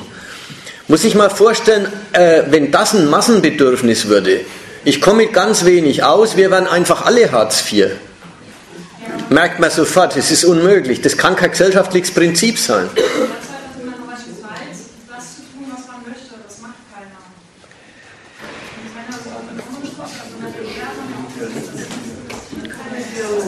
Was möchtest du denn eigentlich? Du brauchst schon ein bisschen Geld, auch als Architekt, was du möchtest. Was möchtest du denn eigentlich? Ja, aber bitte, was soll, naja, was soll denn die Antwort sein? Die Antwort ist doch auch schon gegeben. Mit relativ weniger Bedürfnissen, mit einer gewissen Bescheidenheit käme man mit sehr viel weniger Arbeit über die Runden. Und da wäre doch dann mehr individuelle Freiheit drin. So viel habe ich jetzt rausgehört, ja? Liege ich richtig? Ja. So, da, da muss man es doch erstmal als das nehmen, als was es vorgetragen ist. Und dazu wollte ich jetzt eben erstens sagen, bitte bedenkt, das ist keine individuelle Geschichte im Sinn von, das mache ich mal anders als die, die vielen die so kurzsichtig sind. Und zweitens, äh, schon die Überlegung, was bleibt mir als Alternative, äh, ist genötigt eigentlich, sich in Alternativen der Armut herumzutreiben, sich in Alternativen der Beschränktheit, der Beschränkung, des Verzichts äh, herumzutreiben. Ist es nicht viel vernünftiger, sich zu fragen, warum bei einer Produktivkraft der Arbeit, die heute vollautomatische Fabriken hinstellt, wo kaum mehr Arbeit nötig ist, um das Lebensnotwendige zu erzeugen, wieso in einer solchen Welt die Menschen genötigt sind, entweder die ganze Woche zu arbeiten oder als Hartz-IVler rumzulaufen? Ist das nicht viel vernünftiger, als zu sagen, ich könnte mir vorstellen, wenn wir, alles, wenn wir alle sehr bescheiden wären, ging's. Äh, ich will sagen, Bescheidenheit ist überhaupt nicht nötig. Ein rationelles Verhältnis von, wie viel Arbeit will man reinstecken und wie viel Ertrag soll rauskommen, das reicht doch. Und da käme viel, viel, viel mehr raus, als was jetzt rauskommt, wenn die Arbeit für diesen Zweck verausgabt würde. Dann braucht es aber auch eine politische Kampforganisation, die dieses System zu Fall bringen will und dafür eine ganze Menge machen muss, einschließlich Revolution. Und all die, die das nicht wollen, entschließen sich dann eben die ganz kleinen Brötchen zu backen und ihre Lüchow-Dannenberg-Kommune in Volkswagen. In Lüchow-Dannenberg. Was natürlich sie spätestens dann bricht, wenn sie einen Bypass brauchen. Ja, funktioniert ja immer, es gibt immer Leute, die gierig sind, es gibt immer welche, die noch gieriger sind. Äh, funktioniert an, an der jedermenschlichen Figur nicht. Ja, es gibt Leute, die sind dumm und es gibt Leute, die sind noch dümmer. So, mal links rum, manchmal mal rechts rum. Jetzt, jetzt geht doch mal auf das ein, was der da sagt und pöbelt und pumpt. Also das ist nervig. Tut mir leid, aber also ja, ist auch völlig zu, richtig. zu dem Thema Gier wird ja gerade so ein bisschen, also es wird nicht zu dem Thema Gier was gesagt, sondern es wird was dazu gesagt, wie kommt das hier zustande, dass äh, produziert wird und wofür wird produziert. Nämlich dafür, dass ein Geldertrag rauskommt, macht der Unternehmer das.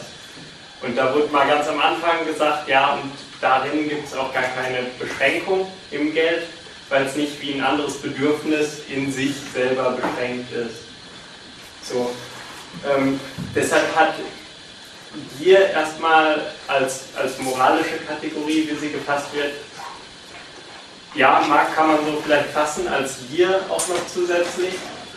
Nur das ist nicht die Erklärung des Prinzips, warum das, die Produktionsweise so läuft, wie es läuft. Ja.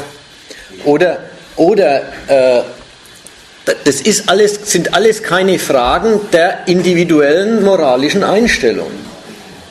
Das Individuum kann so bescheiden, also nehmt mal den Aldi-Chef, der ist angeblich ein super bescheidener Mensch.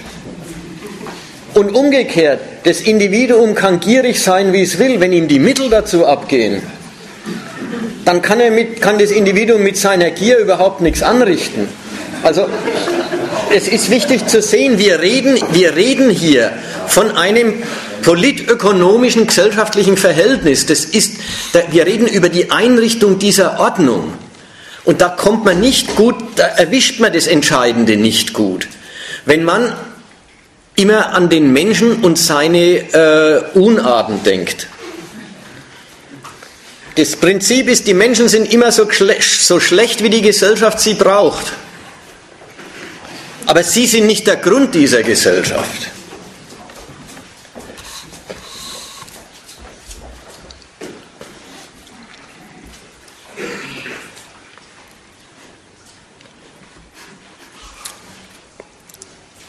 Also jetzt machen wir mal weiter mit einem, mit dem äh, vierten Gliederungspunkt.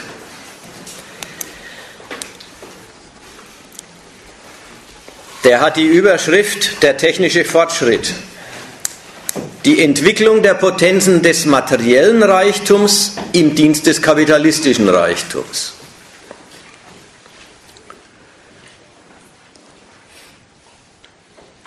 Alle Unternehmer empfinden die Notwendigkeit und das Bedürfnis, die Produktivität der Arbeit zu steigern. Warum? Was die Arbeit ihnen liefert, ist zunächst ja bloß ein Produkt. Dass die von ihnen verlangte Differenz rauskommt, Differenz von ihrem Vorschuss, Vorschuss zu dem, was sie am Markt rausholen können, hängt ja letzten Endes gar nicht am Produkt, sondern an dem Preis, der am Markt zu erzielen ist. Der Arbeit wird was abverlangt, was sie selber gar nicht gewährleisten kann. Ja, die Arbeit kann ja immer bloß irgendein Ding produzieren. Aber produzieren muss sie eine Wertdifferenz. Also hängt das, ob sie ihre Leistung erreicht oder nicht, gar nicht einfach daran, dass sie irgendeine nützliche Sache, ein Auto, sagen wir, oder ein Fahrrad erzeugt und es steht dann da, sondern sie erreicht ihren Zweck überhaupt nur dann, wenn sie ein Fahrrad erzeugt, das am Markt einen entsprechenden Preis erzielt. Also kommt jetzt die ganze Abteilung mit dem Markt herein und die Unternehmer machen ihren Gewinn nur, wenn sie den Markt erfolgreich nutzen können. Wie können sie den Markt erfolgreich nutzen? Oder anders gesagt, wie können sie zu lohnenden Preisen verkaufen und auch noch die Menge verkaufen, die es braucht, um ihren Gewinn zu machen? Nun, die Kaufkraft der Gesellschaft ist beschränkt. Aber die Beschränkung geht den Unternehmer nichts an. Dass die Gesellschaft nicht endlos kaufen kann, das merkt er bloß in einer Hinsicht. Es gibt einen anderen Unternehmer, der will auch verkaufen.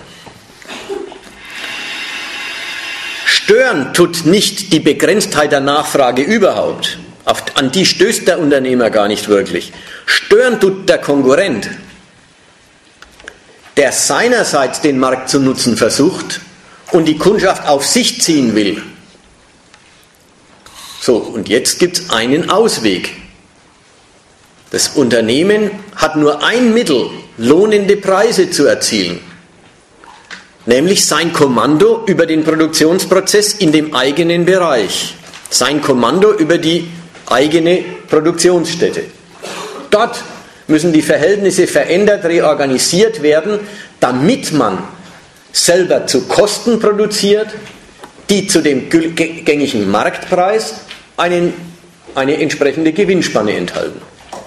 Also ist das, Grund, das Grundmotiv aller Rationalisierung, aller Veränderung im Betrieb die Senkung der Produktionskosten. Die Senkung der Produktionskosten kann man auf verschiedene Weise machen. Man kann die Leute schlechter bezahlen, davon war vorhin schon die Rede. Senkt die Produktionskosten. Hat aber irgendwo die Grenze dessen, dass die Leute sich vielleicht nicht alles gefallen lassen. Sie vergleichen sich auch mit dem, wie es in anderen Fabriken zugeht. Sie vergleichen sich mit dem, wie es in anderen Branchen zugeht. Und überhaupt lässt sich der Lohn einfach nicht ewig immer weiter runterdrücken. Naja, Merkel weist immer darauf hin, wie toll sie es doch geschafft hat, mit Schröders Rezepten den Niedriglohnsektor in Deutschland so auszuweiten, dass das eine enorme Produktivitätsförderung ist. Ja. Und damit hat sie leider recht. Ja. Das ging. Es geht, genau. genau. Es, es ging jetzt, weil nur, ich wollte nur das sagen, das geht, aber es hat Grenzen. Ich sage das ja auch bloß, um zu sagen, im Verhältnis dazu ist die technische Steigerung der Produktivkraft der Arbeit eine Sache, die kann man immer weiter treiben. Nur, das, nur die Abgrenzung wollte ich sagen.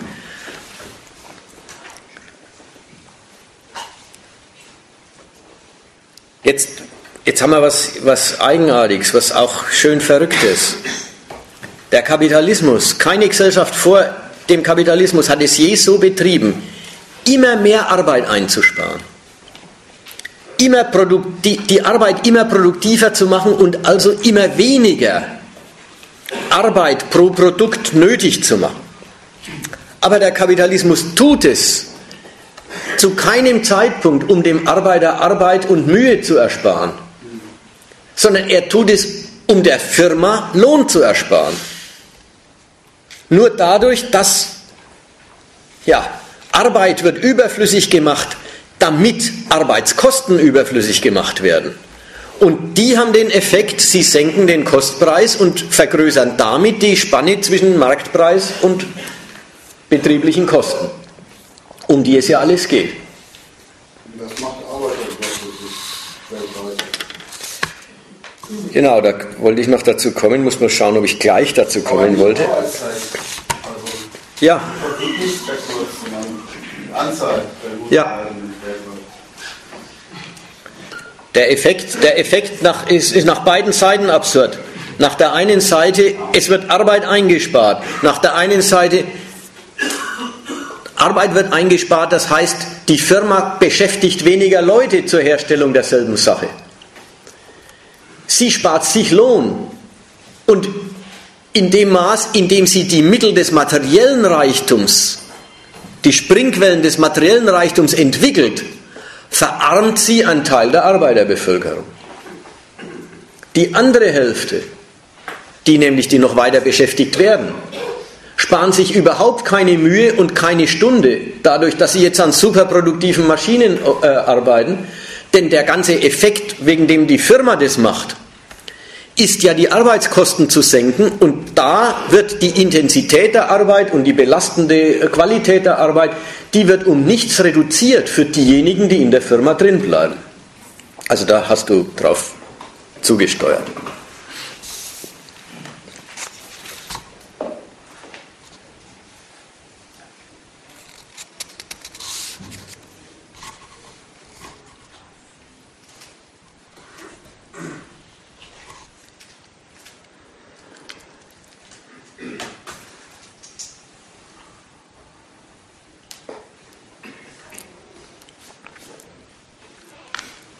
Also die, die, die Steigerung der Produktivkraft der Arbeit, die Entwicklung der Springquellen des materiellen Reichtums wird nur dafür zum Anschlag gebracht, um den Arbeiter von seinem Produkt immer weiter zu trennen.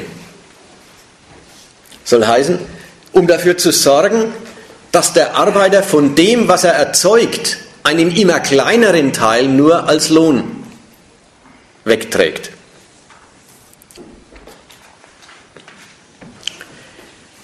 Jetzt kommt der größte Hammer. Die ganze Produktionsweise, die die materielle Produktivkraft der Arbeit endlos weiterentwickelt, um die Kosten der Firma zu senken, kann mit der Produktivkraft der Arbeit im Grunde gar nichts anfangen. Was meine ich? Ich meine so, der Unternehmer senkt seinen eigenen Kostpreis. Er senkt die Kosten der Herstellung einer Ware in seinem Betrieb, indem er mit neuer Maschinerie billiger produzieren lässt.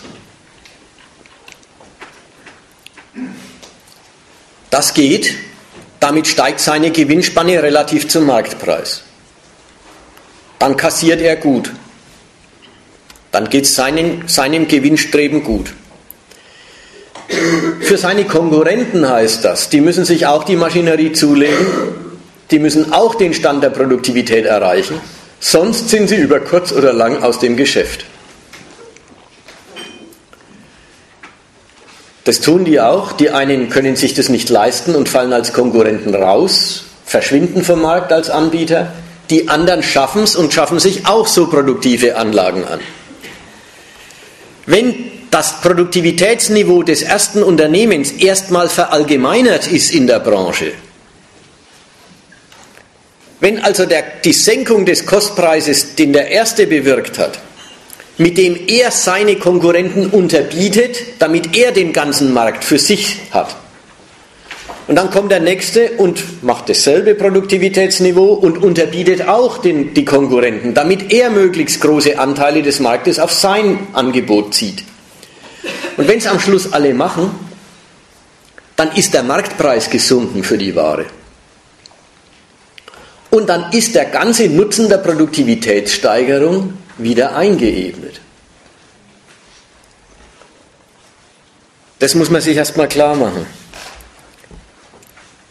Die wirkliche Leistung der Produktivität der Arbeit, nämlich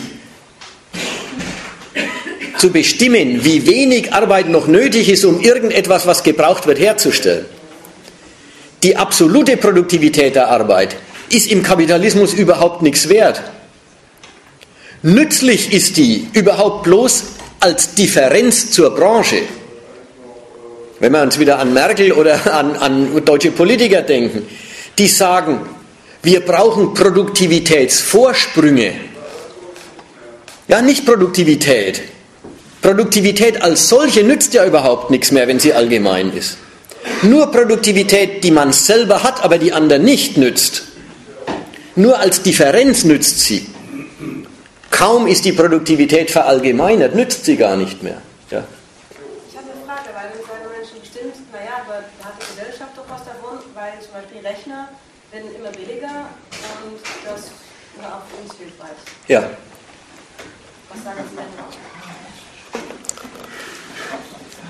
Äh, hat jeder hören können? Nein, also ich sag's. Ähm, jetzt gibt es einen, äh, einen, interessanten Einwand. Der Einwand sagt, ähm, okay, fürs Kapital nützt es nichts, das ist sozusagen mitgemachter Gedanke. Aber die Gesellschaft wird doch sagen, fürs Kapital nützt es vielleicht nichts, aber die Gesellschaft ist fein raus. Jetzt werden Rechner billiger oder es werden ja auch Waschmaschinen billiger und so weiter und so weiter. Die Firmen haben nichts davon, aber die Gesellschaft ist in, in hinsichtlich des materiellen Reichtums doch reicher geworden. Okay, erstmal lassen wir es stehen. Jawohl, so ist es. Und dann machen wir weiter, nämlich ab der Vorstellung, wie bei uns im Land Lohnforderungen begründet werden. In der Regel damit, dass die Arbeiterschaft sagt, sie erhebt Anspruch darauf, dass wenigstens die Inflationsrate ausgeglichen wird. Dass sie also wenigstens sich durch die allgemeine Teuerung, also die allgemeine Geldentwertung nicht schlechter stellt im nächsten Jahr. Wir wissen, auch das wird oft nicht erreicht. In den letzten 15 Jahren ist es im Groß, auf, auf, auf die 15 Jahre gerechnet nicht erreicht worden. Also die allgemeine Verarmung der Arbeiterschaft ist absolut und nicht bloß äh, relativ. Aber egal. Aber jetzt das Wichtige, die Begründung mit der Inflationsrate. Da erhebt die Arbeiterschaft Anspruch gar nicht darauf, von dem zusätzlich geschaffenen Reichtum mehr abzukriegen, sondern sie erheben bloß Anspruch darauf, nicht schlechter gestellt zu werden. Was passiert jetzt mit dem verbilligten Rechner und dem verbilligten Kühlschrank? Er geht in die Inflationsrate als Bremse ein. Wenn die Rechner, wenn die Kühlschränke und noch tausend andere Sachen billiger werden, dann wirkt es bremsend auf die Inflationsrate. Und das heißt, es entsteht kein, in diesem Maß kein Anspruch der Arbeiterschaft auf Kompensation. Andersrum ausgedrückt, fürs Kapital werden die Arbeiter dadurch billiger, dass sie für Rechner nicht mehr so viel Geld ausgeben müssen. Aber sie haben nicht mehr davon.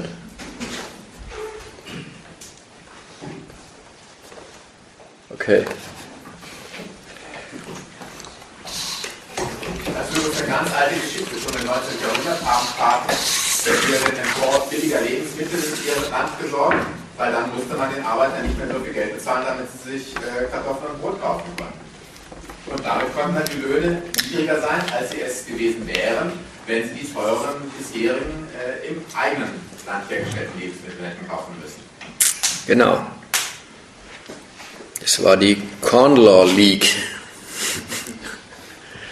in England waren das Kämpfe um äh, freien Welthandel, wo, wo die Industriellen scharf drauf waren, dass man eben, dass der Staat die Zölle auf Getreide senkt, weil dann das billige Importgetreide eben das Brot billiger gemacht hat.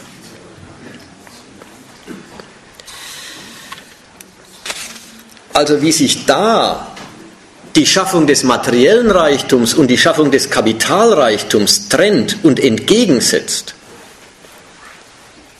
das wollte ich, das wollte ich deutlich machen. Die, die, Produktionsweise braucht es, dass die, äh, dass die Produktivität der Arbeit immerzu gesteigert wird. Und die gesteigerte Produktivität der Arbeit macht ja tatsächlich Mühsal überflüssig oder könnte Mühsal überflüssig machen. Aber fürs Kapital, für das, für das konkurrierende Unternehmen nützt die absolute Produktivität der Arbeit überhaupt nichts, sondern nur die relative, nur der Unterschied zum Durchschnitt der Branche oder der Unterschied zum Durchschnitt äh, anderer, äh, anderer Branchen.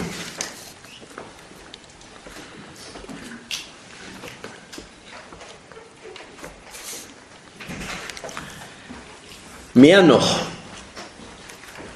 es macht sich auch geltend, dass das Kapital die Bestandteile seines Vorschusses gleichermaßen als Ursachen für das Produktionsergebnis betrachtet. Davon war vorhin die Rede. Das Kapital muss alles, äh, schießt alle seine Bestandteile vor und weil sie vorschießen, sagen sie, das ist der Weg zum Gewinn dann gilt alles gleich, egal ob man Arbeit kauft oder ob man Maschinerie und Rohstoffe kauft. Was ist eigentlich ökonomisch gesehen die Steigerung der Produktivkraft der Arbeit in der Fabrik? Ökonomisch gesehen sieht es so aus, dass die Steigerung der Produktivkraft ja was kostet. Man muss bessere Maschinerie, man muss statt der Maschinerie der letzten Generation die Maschinerie der übernächsten Generation hinstellen. Man muss Automaten hinstellen statt bloßer Maschinen und so weiter und so weiter. Die kostet was. Also ist, es, ist die Produktivitätssteigerung gar nicht die einfache Sache, so wie ich sie vorhin eingeführt habe.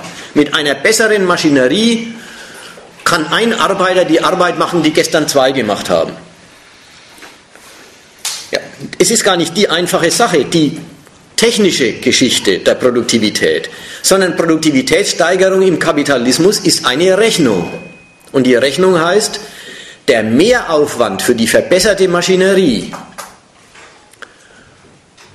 muss klein genug sein, dass die dadurch ersparten Kosten an Lohn größer sind als der Zusatzaufwand für Maschinerie, nur dann lohnt sich der Ersatz von lebendiger Arbeit durch Technik. Die Maschinerie muss mehr Lohn sparen, als sie selber kostet, sonst war es ein Draufzahlgeschäft. Ganz lustig, die ekelhaftesten Arbeiten werden nicht ersetzt, wenn die Maschinerie nicht billiger ist, also nicht weniger zusätzlich kostet, als sie an Arbeitskosten spart. Umgekehrt, wenn die Arbeit billig genug ist, lohnt sich im Kapitalismus die Produktivitätssteigerung nicht. Könnt ihr soweit folgen? Wenn das Ganze aber aufgeht, wenn also die neue zusätzliche Ausgabe für Maschinerie kleiner ausfällt als die Ersparnis an Arbeitskosten, dann ist die Rationalisierung rational fürs Unternehmen. Dann lohnt sich's. Dann ist aber auch was passiert. Nämlich der Teil des Kapitalvorschusses, der Arbeit verrichtet und also neues Eigentum schafft, ist kleiner geworden in dem ganzen Vorschuss. Der Teil des Vorschusses, der bloß vergangene Arbeit repräsentiert, Maschinerie, Rohstoffe, halt etwas, was produziert ist und gebraucht wird, wird im Produktionsprozess verbraucht und erscheint im Warenpreis wieder. Der Teil also, aus dem der Zusatz kommt, ist kleiner geworden. Und der Teil, der bloß wieder erscheint, ist größer geworden. Und da Ja, das schmälert die Rendite. Man kann es ja auch anders sagen, dass der Teil, der Wert schafft, dass der Teil, der das neue Ergebnis erzeugt, kleiner geworden ist. Das macht sich ja geltend in der Form, dass am Schluss, wenn die Produktivitätssteigerung verallgemeinert ist, der Marktpreis sinkt. Die notwendige Arbeit ist gesunken, die es braucht, um eine Ware herzustellen, ein bestimmtes Produkt auf den Markt zu bringen.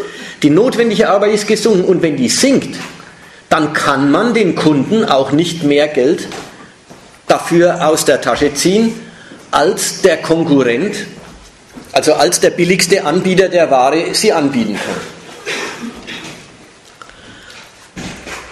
Und das hat jetzt eine Folge. Die Rentabilität sinkt und es zwingt die Unternehmen erst recht und umso beschleunigter, um Produktivitätsvorsprünge zu konkurrieren. Dasselbe also immer schneller und immer schärfer zu machen. Arbeitskräfte überflüssig zu machen, die Beschäftigten, die man hat, intensiv zu nutzen und immerzu neue Maschinerie anzuwenden, um vor, der, vor dem Durchschnitt der Branche her zu sein. Da merkt man, wo Arbeit und Reichtum in dieser Gesellschaft am Schluss landet. Die Schwelle der Beschäftigung, zu der sich, oder die Schwelle, zu der sich Beschäftigung für Unternehmen lohnt, steigt. Die Arbeit muss dem Unternehmer immer mehr abliefern, damit es sich überhaupt lohnt, sie anzuwenden. Denn der Anteil am Kapitalvorschuss, der aus Vorschuss für Arbeit besteht, wird ja immer kleiner. Also, also muss der Arbeiter, der muss das kompensieren, wenn er noch beschäftigt werden soll. Er muss in, am Tag bloß noch Minuten für sich selber arbeiten und den ganzen Rest für die, für die Firma. Sonst lohnt sich seine Beschäftigung nicht. Er muss ja seine Miete bezahlen, darum ist der Arbeit in Deutschland teurer. In anderen Ländern haben die Leute Eigentum, dadurch können sie weniger arbeiten, weil sie keine Miete zahlen brauchen.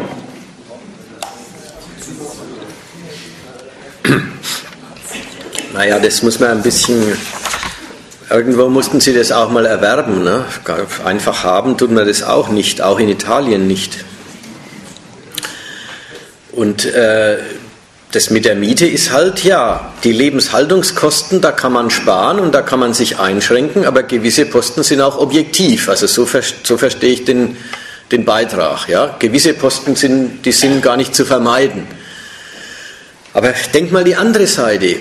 Weil das Kapital durch die Produktivitätssteigerung einen immer kleineren Teil seines Vorschusses für Arbeit aufwendet, muss die Arbeit für den Unternehmer den Umstand, dass sie so einen kleinen Teil ausmacht vom Vorschuss, kompensieren dadurch, dass sie viel mehr, dass der einzelne Arbeiter viel mehr für die Firma abliefert.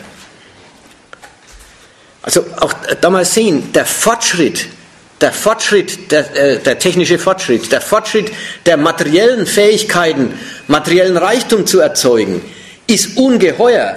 Und er hat mit Notwendigkeit die Folge der Verarmung der Beschäftigten.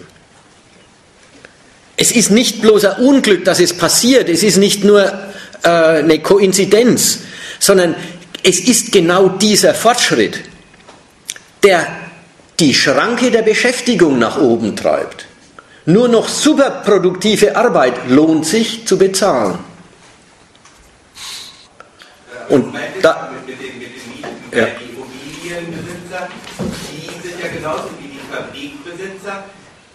Wenn der Arbeiter jetzt mehr verdient, dann erhöht er die Miete eben und ist am Ende äh, dafür Nutznießer.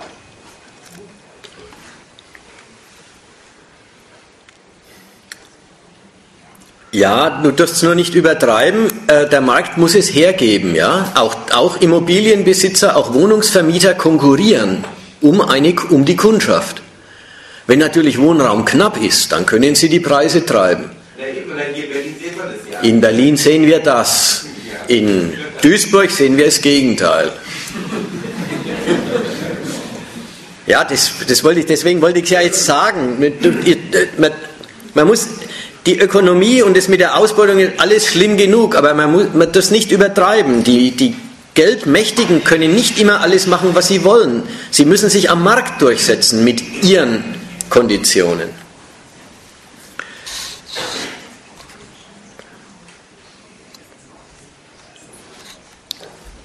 Ich will einen Schluss daraus ziehen. Das ist der letzte äh, Gliederungspunkt, der wäre also fünf. Elend und Überarbeit als Konsequenz des Fortschritts des kapitalistischen Reichtums. Denkt mal, da, du hast es ja vorhin schon reingebracht, denkt mal, wie stolz Deutschland auf seine wiedergewonnene Vollbeschäftigung ist. Oder Annäherung an dieselbe. Wie eigentlich? Durch, einen, durch die Etablierung eines riesigen Niedriglohnsektors. Die produktivste Arbeit im Land verbindet sich damit, dass Menschen arbeiten müssen und kaum, kaum das Lebensnotwendige in einer vollen Arbeitswoche verdienen können.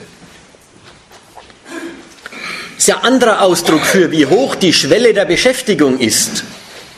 Wenn ich sage, es lohnt sich nur noch Leute zu, äh, für Arbeit anzustellen, wenn man ihnen keinen Lebensunterhalt mehr bezahlen muss. Ja, das ist ein anderer Ausdruck für die Höhe dieser Beschäftigungsschwelle. Lohnen tut sich's nur noch, wenn Sie einen Niedriglohn heimtragen. Dann lohnt sich's wieder. Im, äh, äh, ja, das gibt es jetzt an viel, ja. Nach der einen Seite, die allermodernsten Fabriken wie Volkswagen und so weiter haben ihren Niedriglohn, ihre Niedriglohnabteilung. Das ist die eine Ecke. Die andere Ecke ist, im Sinne der materiellen Produktion absolut unsinnige Geschichten sind als Geschäft wieder attraktiv geworden. Dann, wenn die, wenn die Leute einfach nichts mehr verdienen. Ein Kapitalgeschäft kann man machen, wenn man praktisch keinen oder nur noch einen total läppischen Lohn bezahlen muss. Jetzt muss ich die Geschichte erzählen, ich weiß nicht, ob ich sie in Berlin schon erzählt habe. Jeder kennt es. Früher hat es einen Briefträger gegeben, der hat die Briefe gebracht. Heute tragen drei Leute Briefe aus. Erst kommt der Gelber, dann kommt ein Roter. Die Leute sind ja auch dann alle wie Kasper angezogen. Und dann kommt noch einer in noch einer anderen, anderen Farbe. Wie, wie, wie konnte es dazu kommen? Ja, mit, wenn der Lohn so niedrig ist, wie er heute ist, dann lohnt sich tatsächlich für Zeitungsverlage oder für ich weiß nicht wen zu sagen, ach dann richten wir einen Postdienst ein und machen der gelben Post Konkurrenz. Nach der Seite der materiellen Produktivität ist es absolut antiproduktiv. Dieselbe Arbeit, die früher einer gemacht hat, machen jetzt drei. Es sind überhaupt nicht mehr Briefe geworden. Aber wenn man sie billig genug bezahlt, ein Kapitalgeschäft kann daraus werden. Also das sind die Absurditäten der hochproduktiven Bundesrepublik, dass auf der anderen Seite die allerunproduktivste Tätigkeit, wenn sie nur billig genug ist, einen Kapitalgewinn abwerfen kann.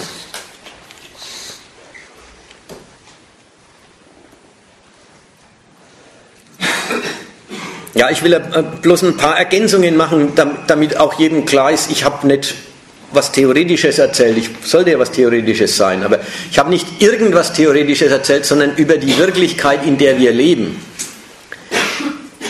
Mal ein anderer Blick auf Europa. Gut, es ist jetzt gerade Krise. Aber im Moment schaut es doch so aus, Deutschland hat Vollbeschäftigung deswegen, weil in Deutschland praktisch die ganze Arbeit für Europa gemacht wird. Ja, wenn man so billig anbieten kann, dass man alle anderen aus dem Geschäft wirft, dann kann man im eigenen Land tatsächlich das Volk beschäftigen. Der Preis dafür ist ja die, der, der Niedriglohnsektor, davon war ja schon die Rede. Aber was für Elend der kapitalistische Fortschritt erzeugt, 20 Millionen Arbeitslose in Europa, 20 Millionen Leute, die nicht mehr gebraucht werden, weil ihre Arbeit so produktiv geworden ist. Und das nicht als, naja gut, dann kann man es ja bequemer angehen lassen, dann ist ja der ewige Druck, immer arbeiten zu müssen, geringer, sondern genau das Gegenteil. Die Not wird absolut und der Druck, arbeiten zu müssen, wird immer unerträglicher und die Leute bieten sich und müssen sich anbieten zu immer schlimmeren Konditionen.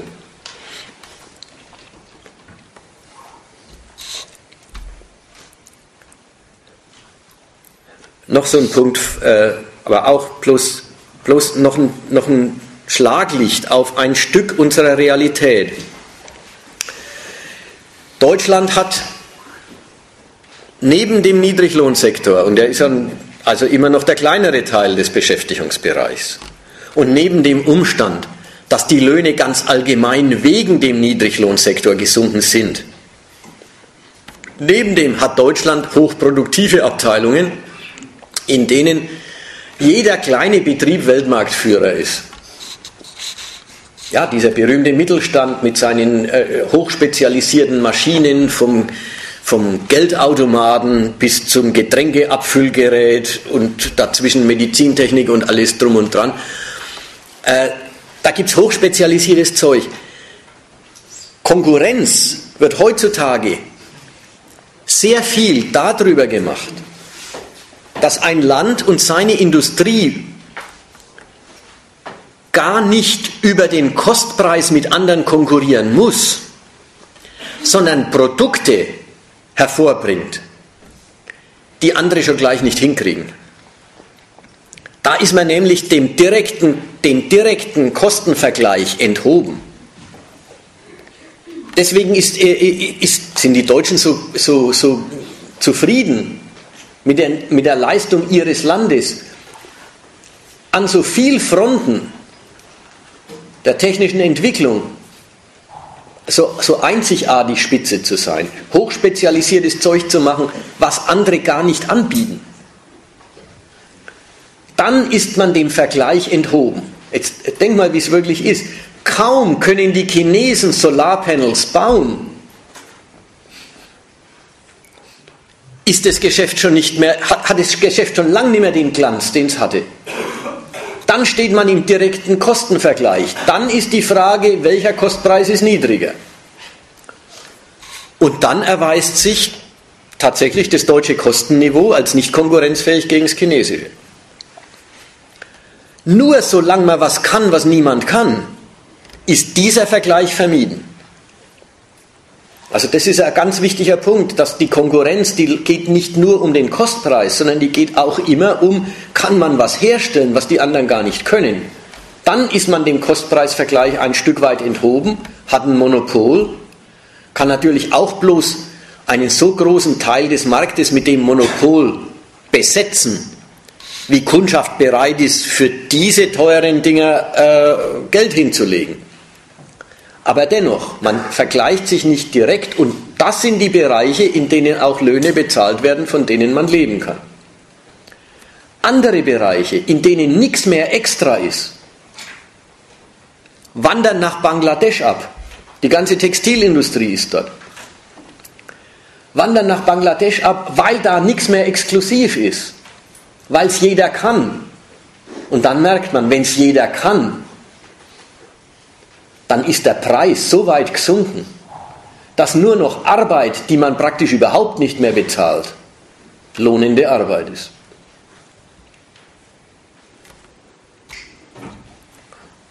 Was ist denn die Alternative oder der Ausweg aus der, gegenwärtigen Wirklichkeit?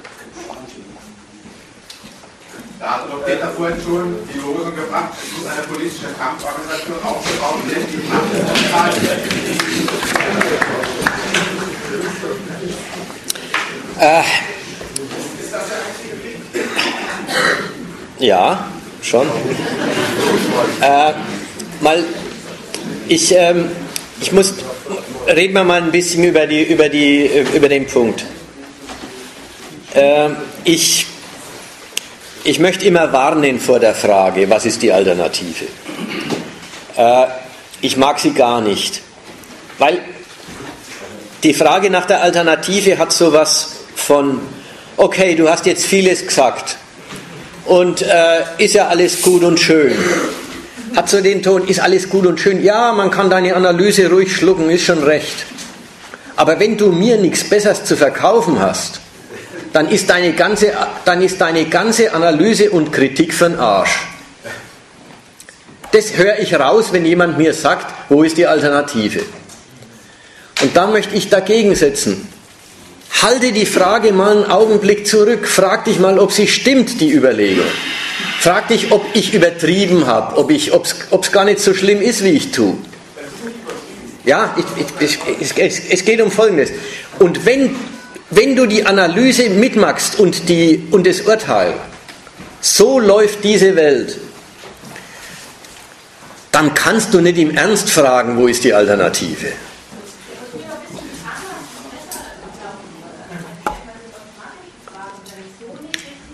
Ja, aber äh, ist, muss man,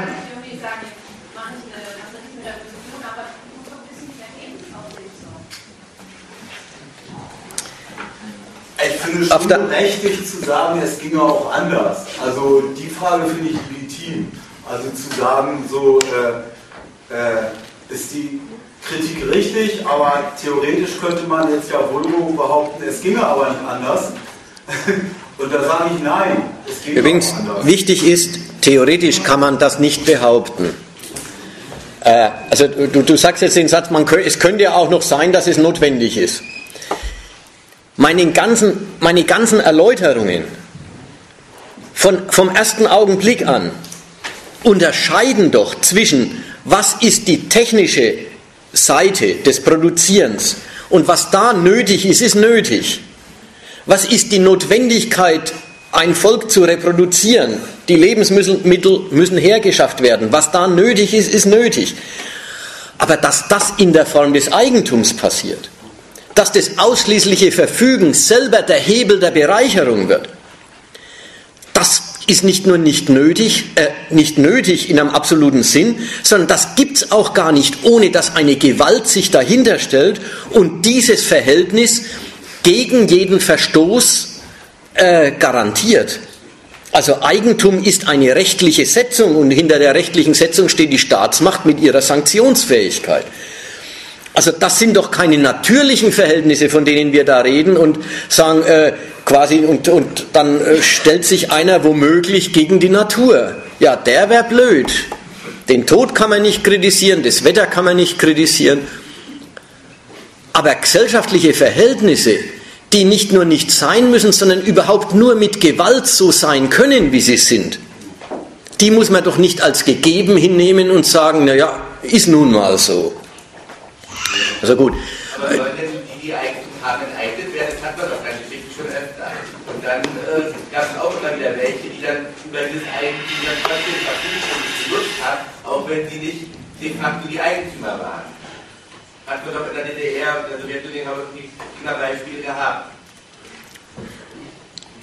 Ja, das ist, das ist die Schiene, in die kommen wir schnell, wenn wir uns die Frage. Die Adligen wurden verjagt, die großen Grundbesitzer wurden verjagt und danach wurde es aber auch nicht besser. Da wurden auch wieder nur ausgebeutet, die Leute. Ja, ich will es auch gar nicht bestreiten. Ich möchte nur sagen, das sind so die Fragen, in die kommen wir, wenn wir die Frage aufwerfen, und wo ist die Alternative? Ich möchte dagegen setzen, die Alternative, liebe Leute, müsst ihr selber machen. Und da ist die Frage, kannst du sie mir bieten? Wo hast du sie? Kannst du mir beweisen, dass es funktioniert? Ja, das ist doch so die Sorge. Die Frage, die, äh, die, die, die, die, macht, die macht einen Fehler, die verlangt von mir, ich bin jetzt der Angesprochene, die verlangt von mir, dass ich einen, Realitätstüchtigkeitsbeweis für die Alternative auf den Tisch lege, wobei der Realitätstüchtigkeitsbeweis von mir verlangt, das, was du da haben möchtest, muss zu der Welt, wie ich sie kenne, und auch zu den Eigentümermenschen, wie ich sie kenne, zu den haben, haben wollen Leuten und so weiter. Zu all dem muss deine Alternative passen. Ja, da tue ich mich hart. Dazu passt sie nicht. Kurzum, wenn man das einsieht, dann muss man sich das zum Anliegen machen. Und das ist Arbeit und das ist äh, äh, äh eine Riesenaufgabe, die ist nicht, äh, das ist auch nicht einmal ein Wutausbruch und fertig. Das äh, auch nicht ein Massenwutausbruch. Das ist langwieriges, ein langwieriger Kampf gegen eine Produktionsweise. Und der, der diesen Kampf führt, der wird schon nicht so blöd sein, dass er am nächsten Tag den nächsten Diktator wählt und sich von dem alles gefallen lässt. Ja, die Sorge braucht man sich dann auch nicht machen. Dazu keine, macht keiner äh, einen Umsturz, damit er hinterher gehorchen kann. Ähm, die Frage nach der Alternative, also ich denke manchmal, dass es auch so viel ja, was ist die Konsequenz aus dem, was du sagst? Ist nicht unbedingt die Alternative in dem Sinne, ja, malen wir ein bisschen noch was aus, sondern was kann ich, also im Sinne von der Handlungskonsequenz oder so aus dem sagen? Ähm, und da könnte man ja auch genau sagen, ja, einfach Dinge, die man dann hier hört, einfach weitererzählen. Das wäre doch schon mal ein guter Anfang. Und dann schauen wir weiter. Genau, so ist es. Es ist ja auch alles erstmal wirklich ein Meinungskampf. Ehe, ehe die großen Zahlen von Leuten beieinander sind, die sich dann auch als gesellschaftliche Macht aufbauen können, ist es ein einziger Meinungskampf. Gut, und dazu gibt es die. Der, der, den, den muss man durch, den muss man zu seiner Sache machen. Fertig.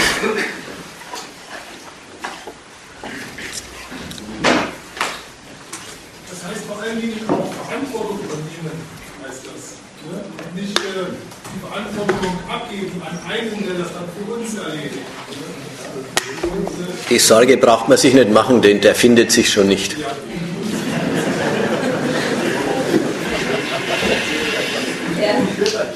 Ja. Ähm, ich würde jetzt gerne äh, nochmal zu deinem, ja. ursprünglich gesagt, zu deinem Ansatz auf, aufgebaut hast. Willst du, wenn du länger sprichst, willst du dich nicht da reinsprechen, dass dies auch ordentlich? Kann ich machen, also ich kann auch versuchen lauter oder so, dass ich verstehe, ja, oder soll ich es dir sagen? Äh, du hast meines Erachtens, also ich gehe mit dir total d'accord an dem Punkt, dass du hast eine prinzipielle Kapitalismuskritik geleistet, keine immanente. Du hast äh, äh, aber reduziert an einen Ausschnitt. Alles, was du innerhalb dieses Ausschnitts gesagt hast, gehe ich davor. Ich habe allerdings das Problem damit, dass du, und damit hast du angefangen, äh, den Kapitalismus äh, reduziert hast auf die äh, Produktion ausschließlich von Gebrauchswerte. Kapitalismus produziert nicht nur Gebrauchswerte und das ist alles andere als nicht nur ein Randproblem des Kapitalismus, sondern das halte ich für sehr fundamental, eben aufgrund seiner chaotischen Produktionsweise, die eben nicht geplant ist, die eben nicht darauf orientiert ist, Bedürfnisse zu realisieren, sondern das, was äh, mittels, was du beschrieben hast, äh, über den Hebel Geld, Verkauf, Verkauf abstoßbar ist. Das ist nicht äh, a priori einhergehend mit dem, was die Bedürfnisse der, der Menschen betrifft. Und zwar nach beiden Seiten nicht. Es ist sowohl der, äh, der Fall, dass der Kapitalismus äh, Dinge produziert, die nicht nur keinen Gebrauchswert haben, sondern sogar menschheitsbedrohend sind, menschheitsvernichtend sind, als auch umgedreht, dass Gebrauchswerte, die für die Menschheit notwendig wären, auf der Strecke bleiben und überhaupt nicht produziert werden vom Kapitalismus. Ich halte dies nicht für eine nebensächliche Kritik, ich halte dies für was sehr Wesentliches, dieses System, diese Produktionsweise anzugreifen, zu sagen, dass, weil eben nicht vernünftig produziert wird und das im Sinne äh, des Bedarfs aller, der Menschheit insgesamt, und das ist eine noch viel fundamentalere Kapitalismuskritik, als in diesem Ausschnitt zu nehmen, nur die falsch die Produktionsweise von Gebrauchswerten geht, die aber dennoch nützliche Dinge sind. Allenfalls, du musst mir widersprechen, wenn ich dich jetzt falsch interpretiere, ich habe allenfalls von dir eine Kritik gehört in der Richtung, dass vielleicht mal zu wenig oder mal zu viel Gebrauchswerte produziert wird. Also das Maß, die reine Menge, aber nicht das an sich, dass auch Dinge, die kein Gebrauchswert oder sogar schädlich oder zerstörerisch sind und auf der anderen Seite äh, Dinge, die Gebrauchswert haben, gar nicht produziert werden. Äh, es ist ökonomisch weltweit spielen leicht, wäre es einfach, äh, äh, den, den, Tod durch an heilbaren Krankheiten und, oder sogar Hunger abzuschaffen. Es, es, ich, da gibt es zig Beispiele. Oder es gibt, äh, ich will auch mal den Gebrauchswert von äh, Atomkraftwerken hinterfragen oder auch, äh, weiß ich nicht, also ich brauche kein Atomkraftwerk, oder, aber das nicht eine sinnvolle Nutzung von äh, äh, Energiequellen genutzt wird, dass äh, meinetwegen Sonne nicht da, dass, dass, dass, dass nicht da Sonnenenergie äh, versucht wird zu nutzen, wo möglichst wenig Sonne, wo auf der Welt die meiste Sonne ist und nicht da, wo möglichst wenig Wind ist, sondern da, wo der meiste Wind ist, etc. pp. Und diese Sachen, diese vernünftige Produktionsweise, das würde natürlich eine geplante Ökonomie voraussetzen, die aber nicht möglich ist, weil diese Produktionsweise eben äh, planlos ist, chaotisch ist und weil sie sich eben nicht nach den Bedürfnissen äh, äh der Menschen und der Menschheit, äh, in meiner auch zukünftiger Generation, äh, überhaupt gar nicht in feuchten Kehricht nach interessiert. Das kann man bis ins Kleinste runterdeklinieren.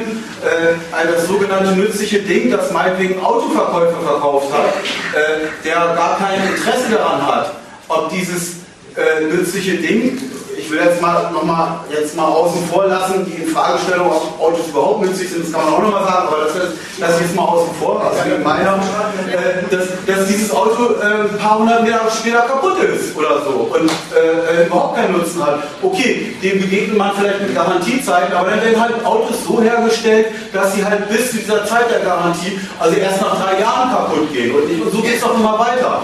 Und von da aus hat der Kapitalist ja überhaupt kein Interesse an der Produktion von Gebrauchswerten. Und das ist, darin ist das ja auch immanent, dass nicht nur Nicht-Gebrauchswerte, sondern sogar schädliche und sogar zerstörerische Werte hergestellt werden und zugleich andere äh, Sachen, die die Gebrauchswerte wären oder die gesellschaftlich notwendige Arbeit wären, im Sinne von Deckung von Grundkultur und auch Luxusbedürfnissen, die leistbar wären äh, auf der Höhe der jeweiligen Produ Produktivkräfte, äh, gar nicht emanzipatorisch für alle hergestellt werden, so wie, so wie denn gewünscht wäre.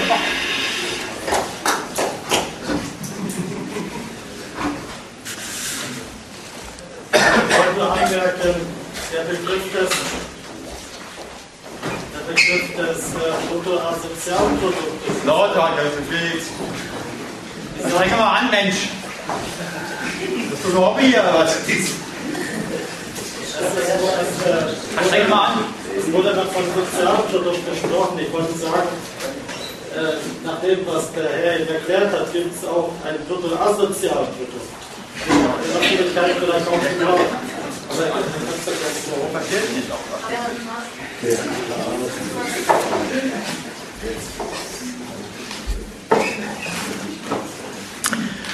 Ähm, das letzte mit dem Bruttosozialprodukt, Bruttoasozialprodukt, da kann ich wenig mit anfangen. Das ist halt, äh, halt die Kritik im, im, im Namen und im Lichte, äh, im Lichte äh, dessen, dass man sich eine, eine Vorstellung von einem, äh, besseren, einer besseren äh, Versorgung oder bessere, äh, bessere, sinnvollere wirtschaftliche Ergebnisse vorstellt und dann misst man die Wirklichkeit dran und dann ist es halt so ein Kritikwort.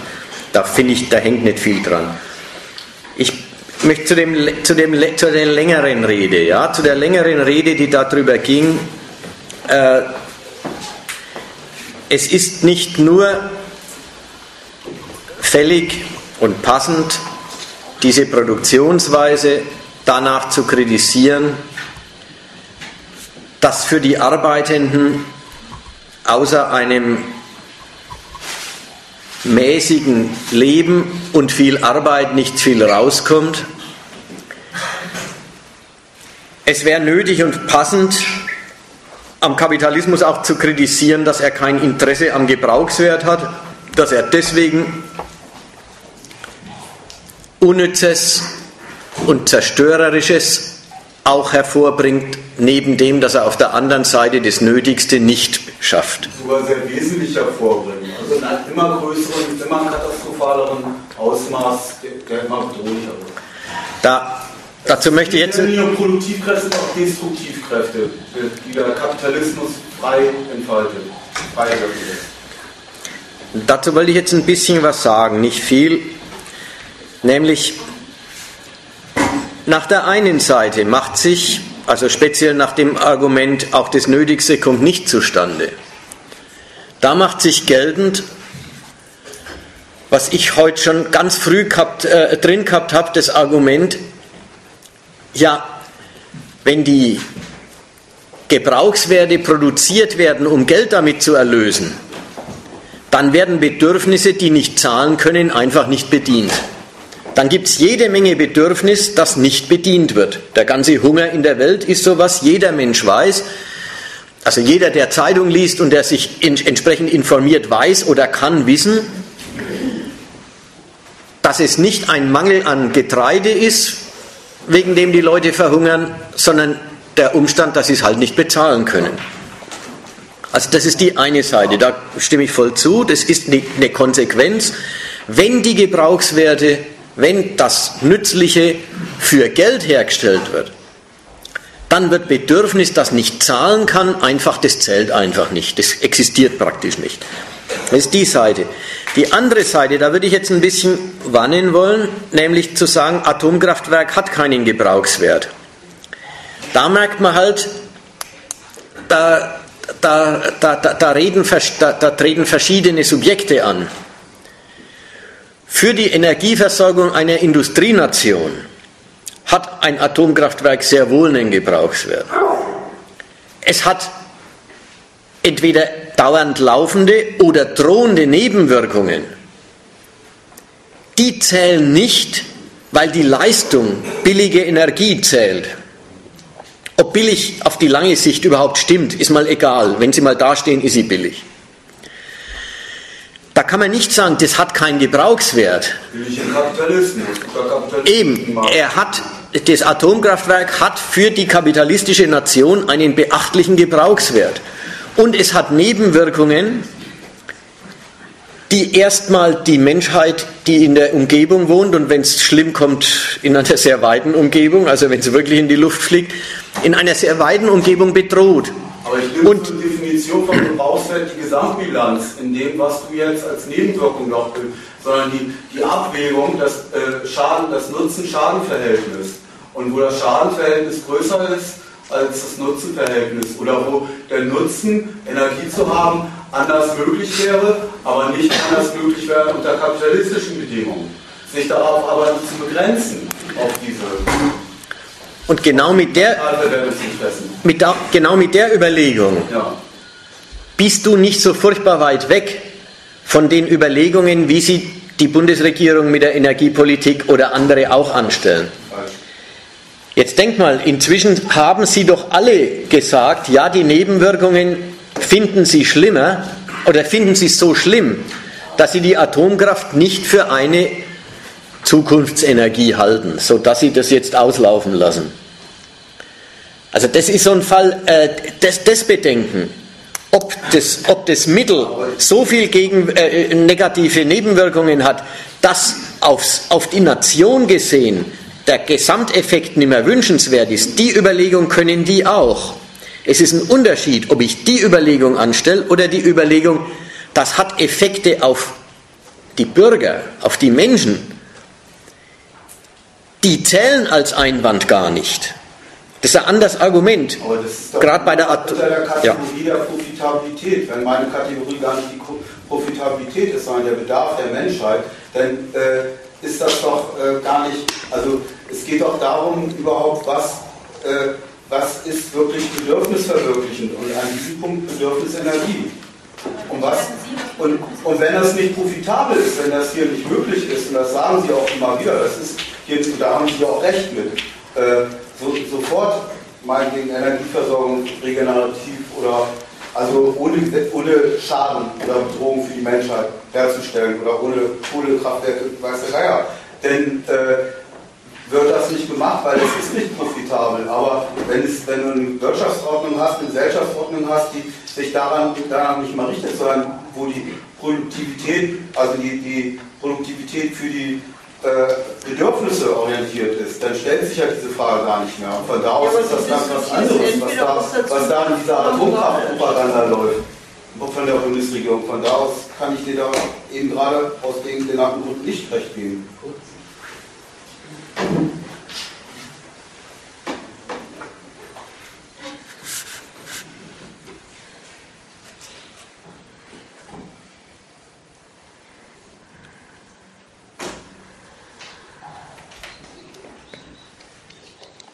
Also vielleicht lohnt sich der eine Einwand oder der eine Gedanke noch. Zu der Frage, ob es der kapitalistischen Nation mehr nützt oder mehr schadet. Und da gehört das Volk als ein Bestandteil der Nation sogar dazu. Zu dieser Überlegung ist auch eine bürgerliche Regierung fähig. Und aus so einer Überlegung heraus haben sie beschlossen, sie wollen die Atomkraft auslaufen lassen.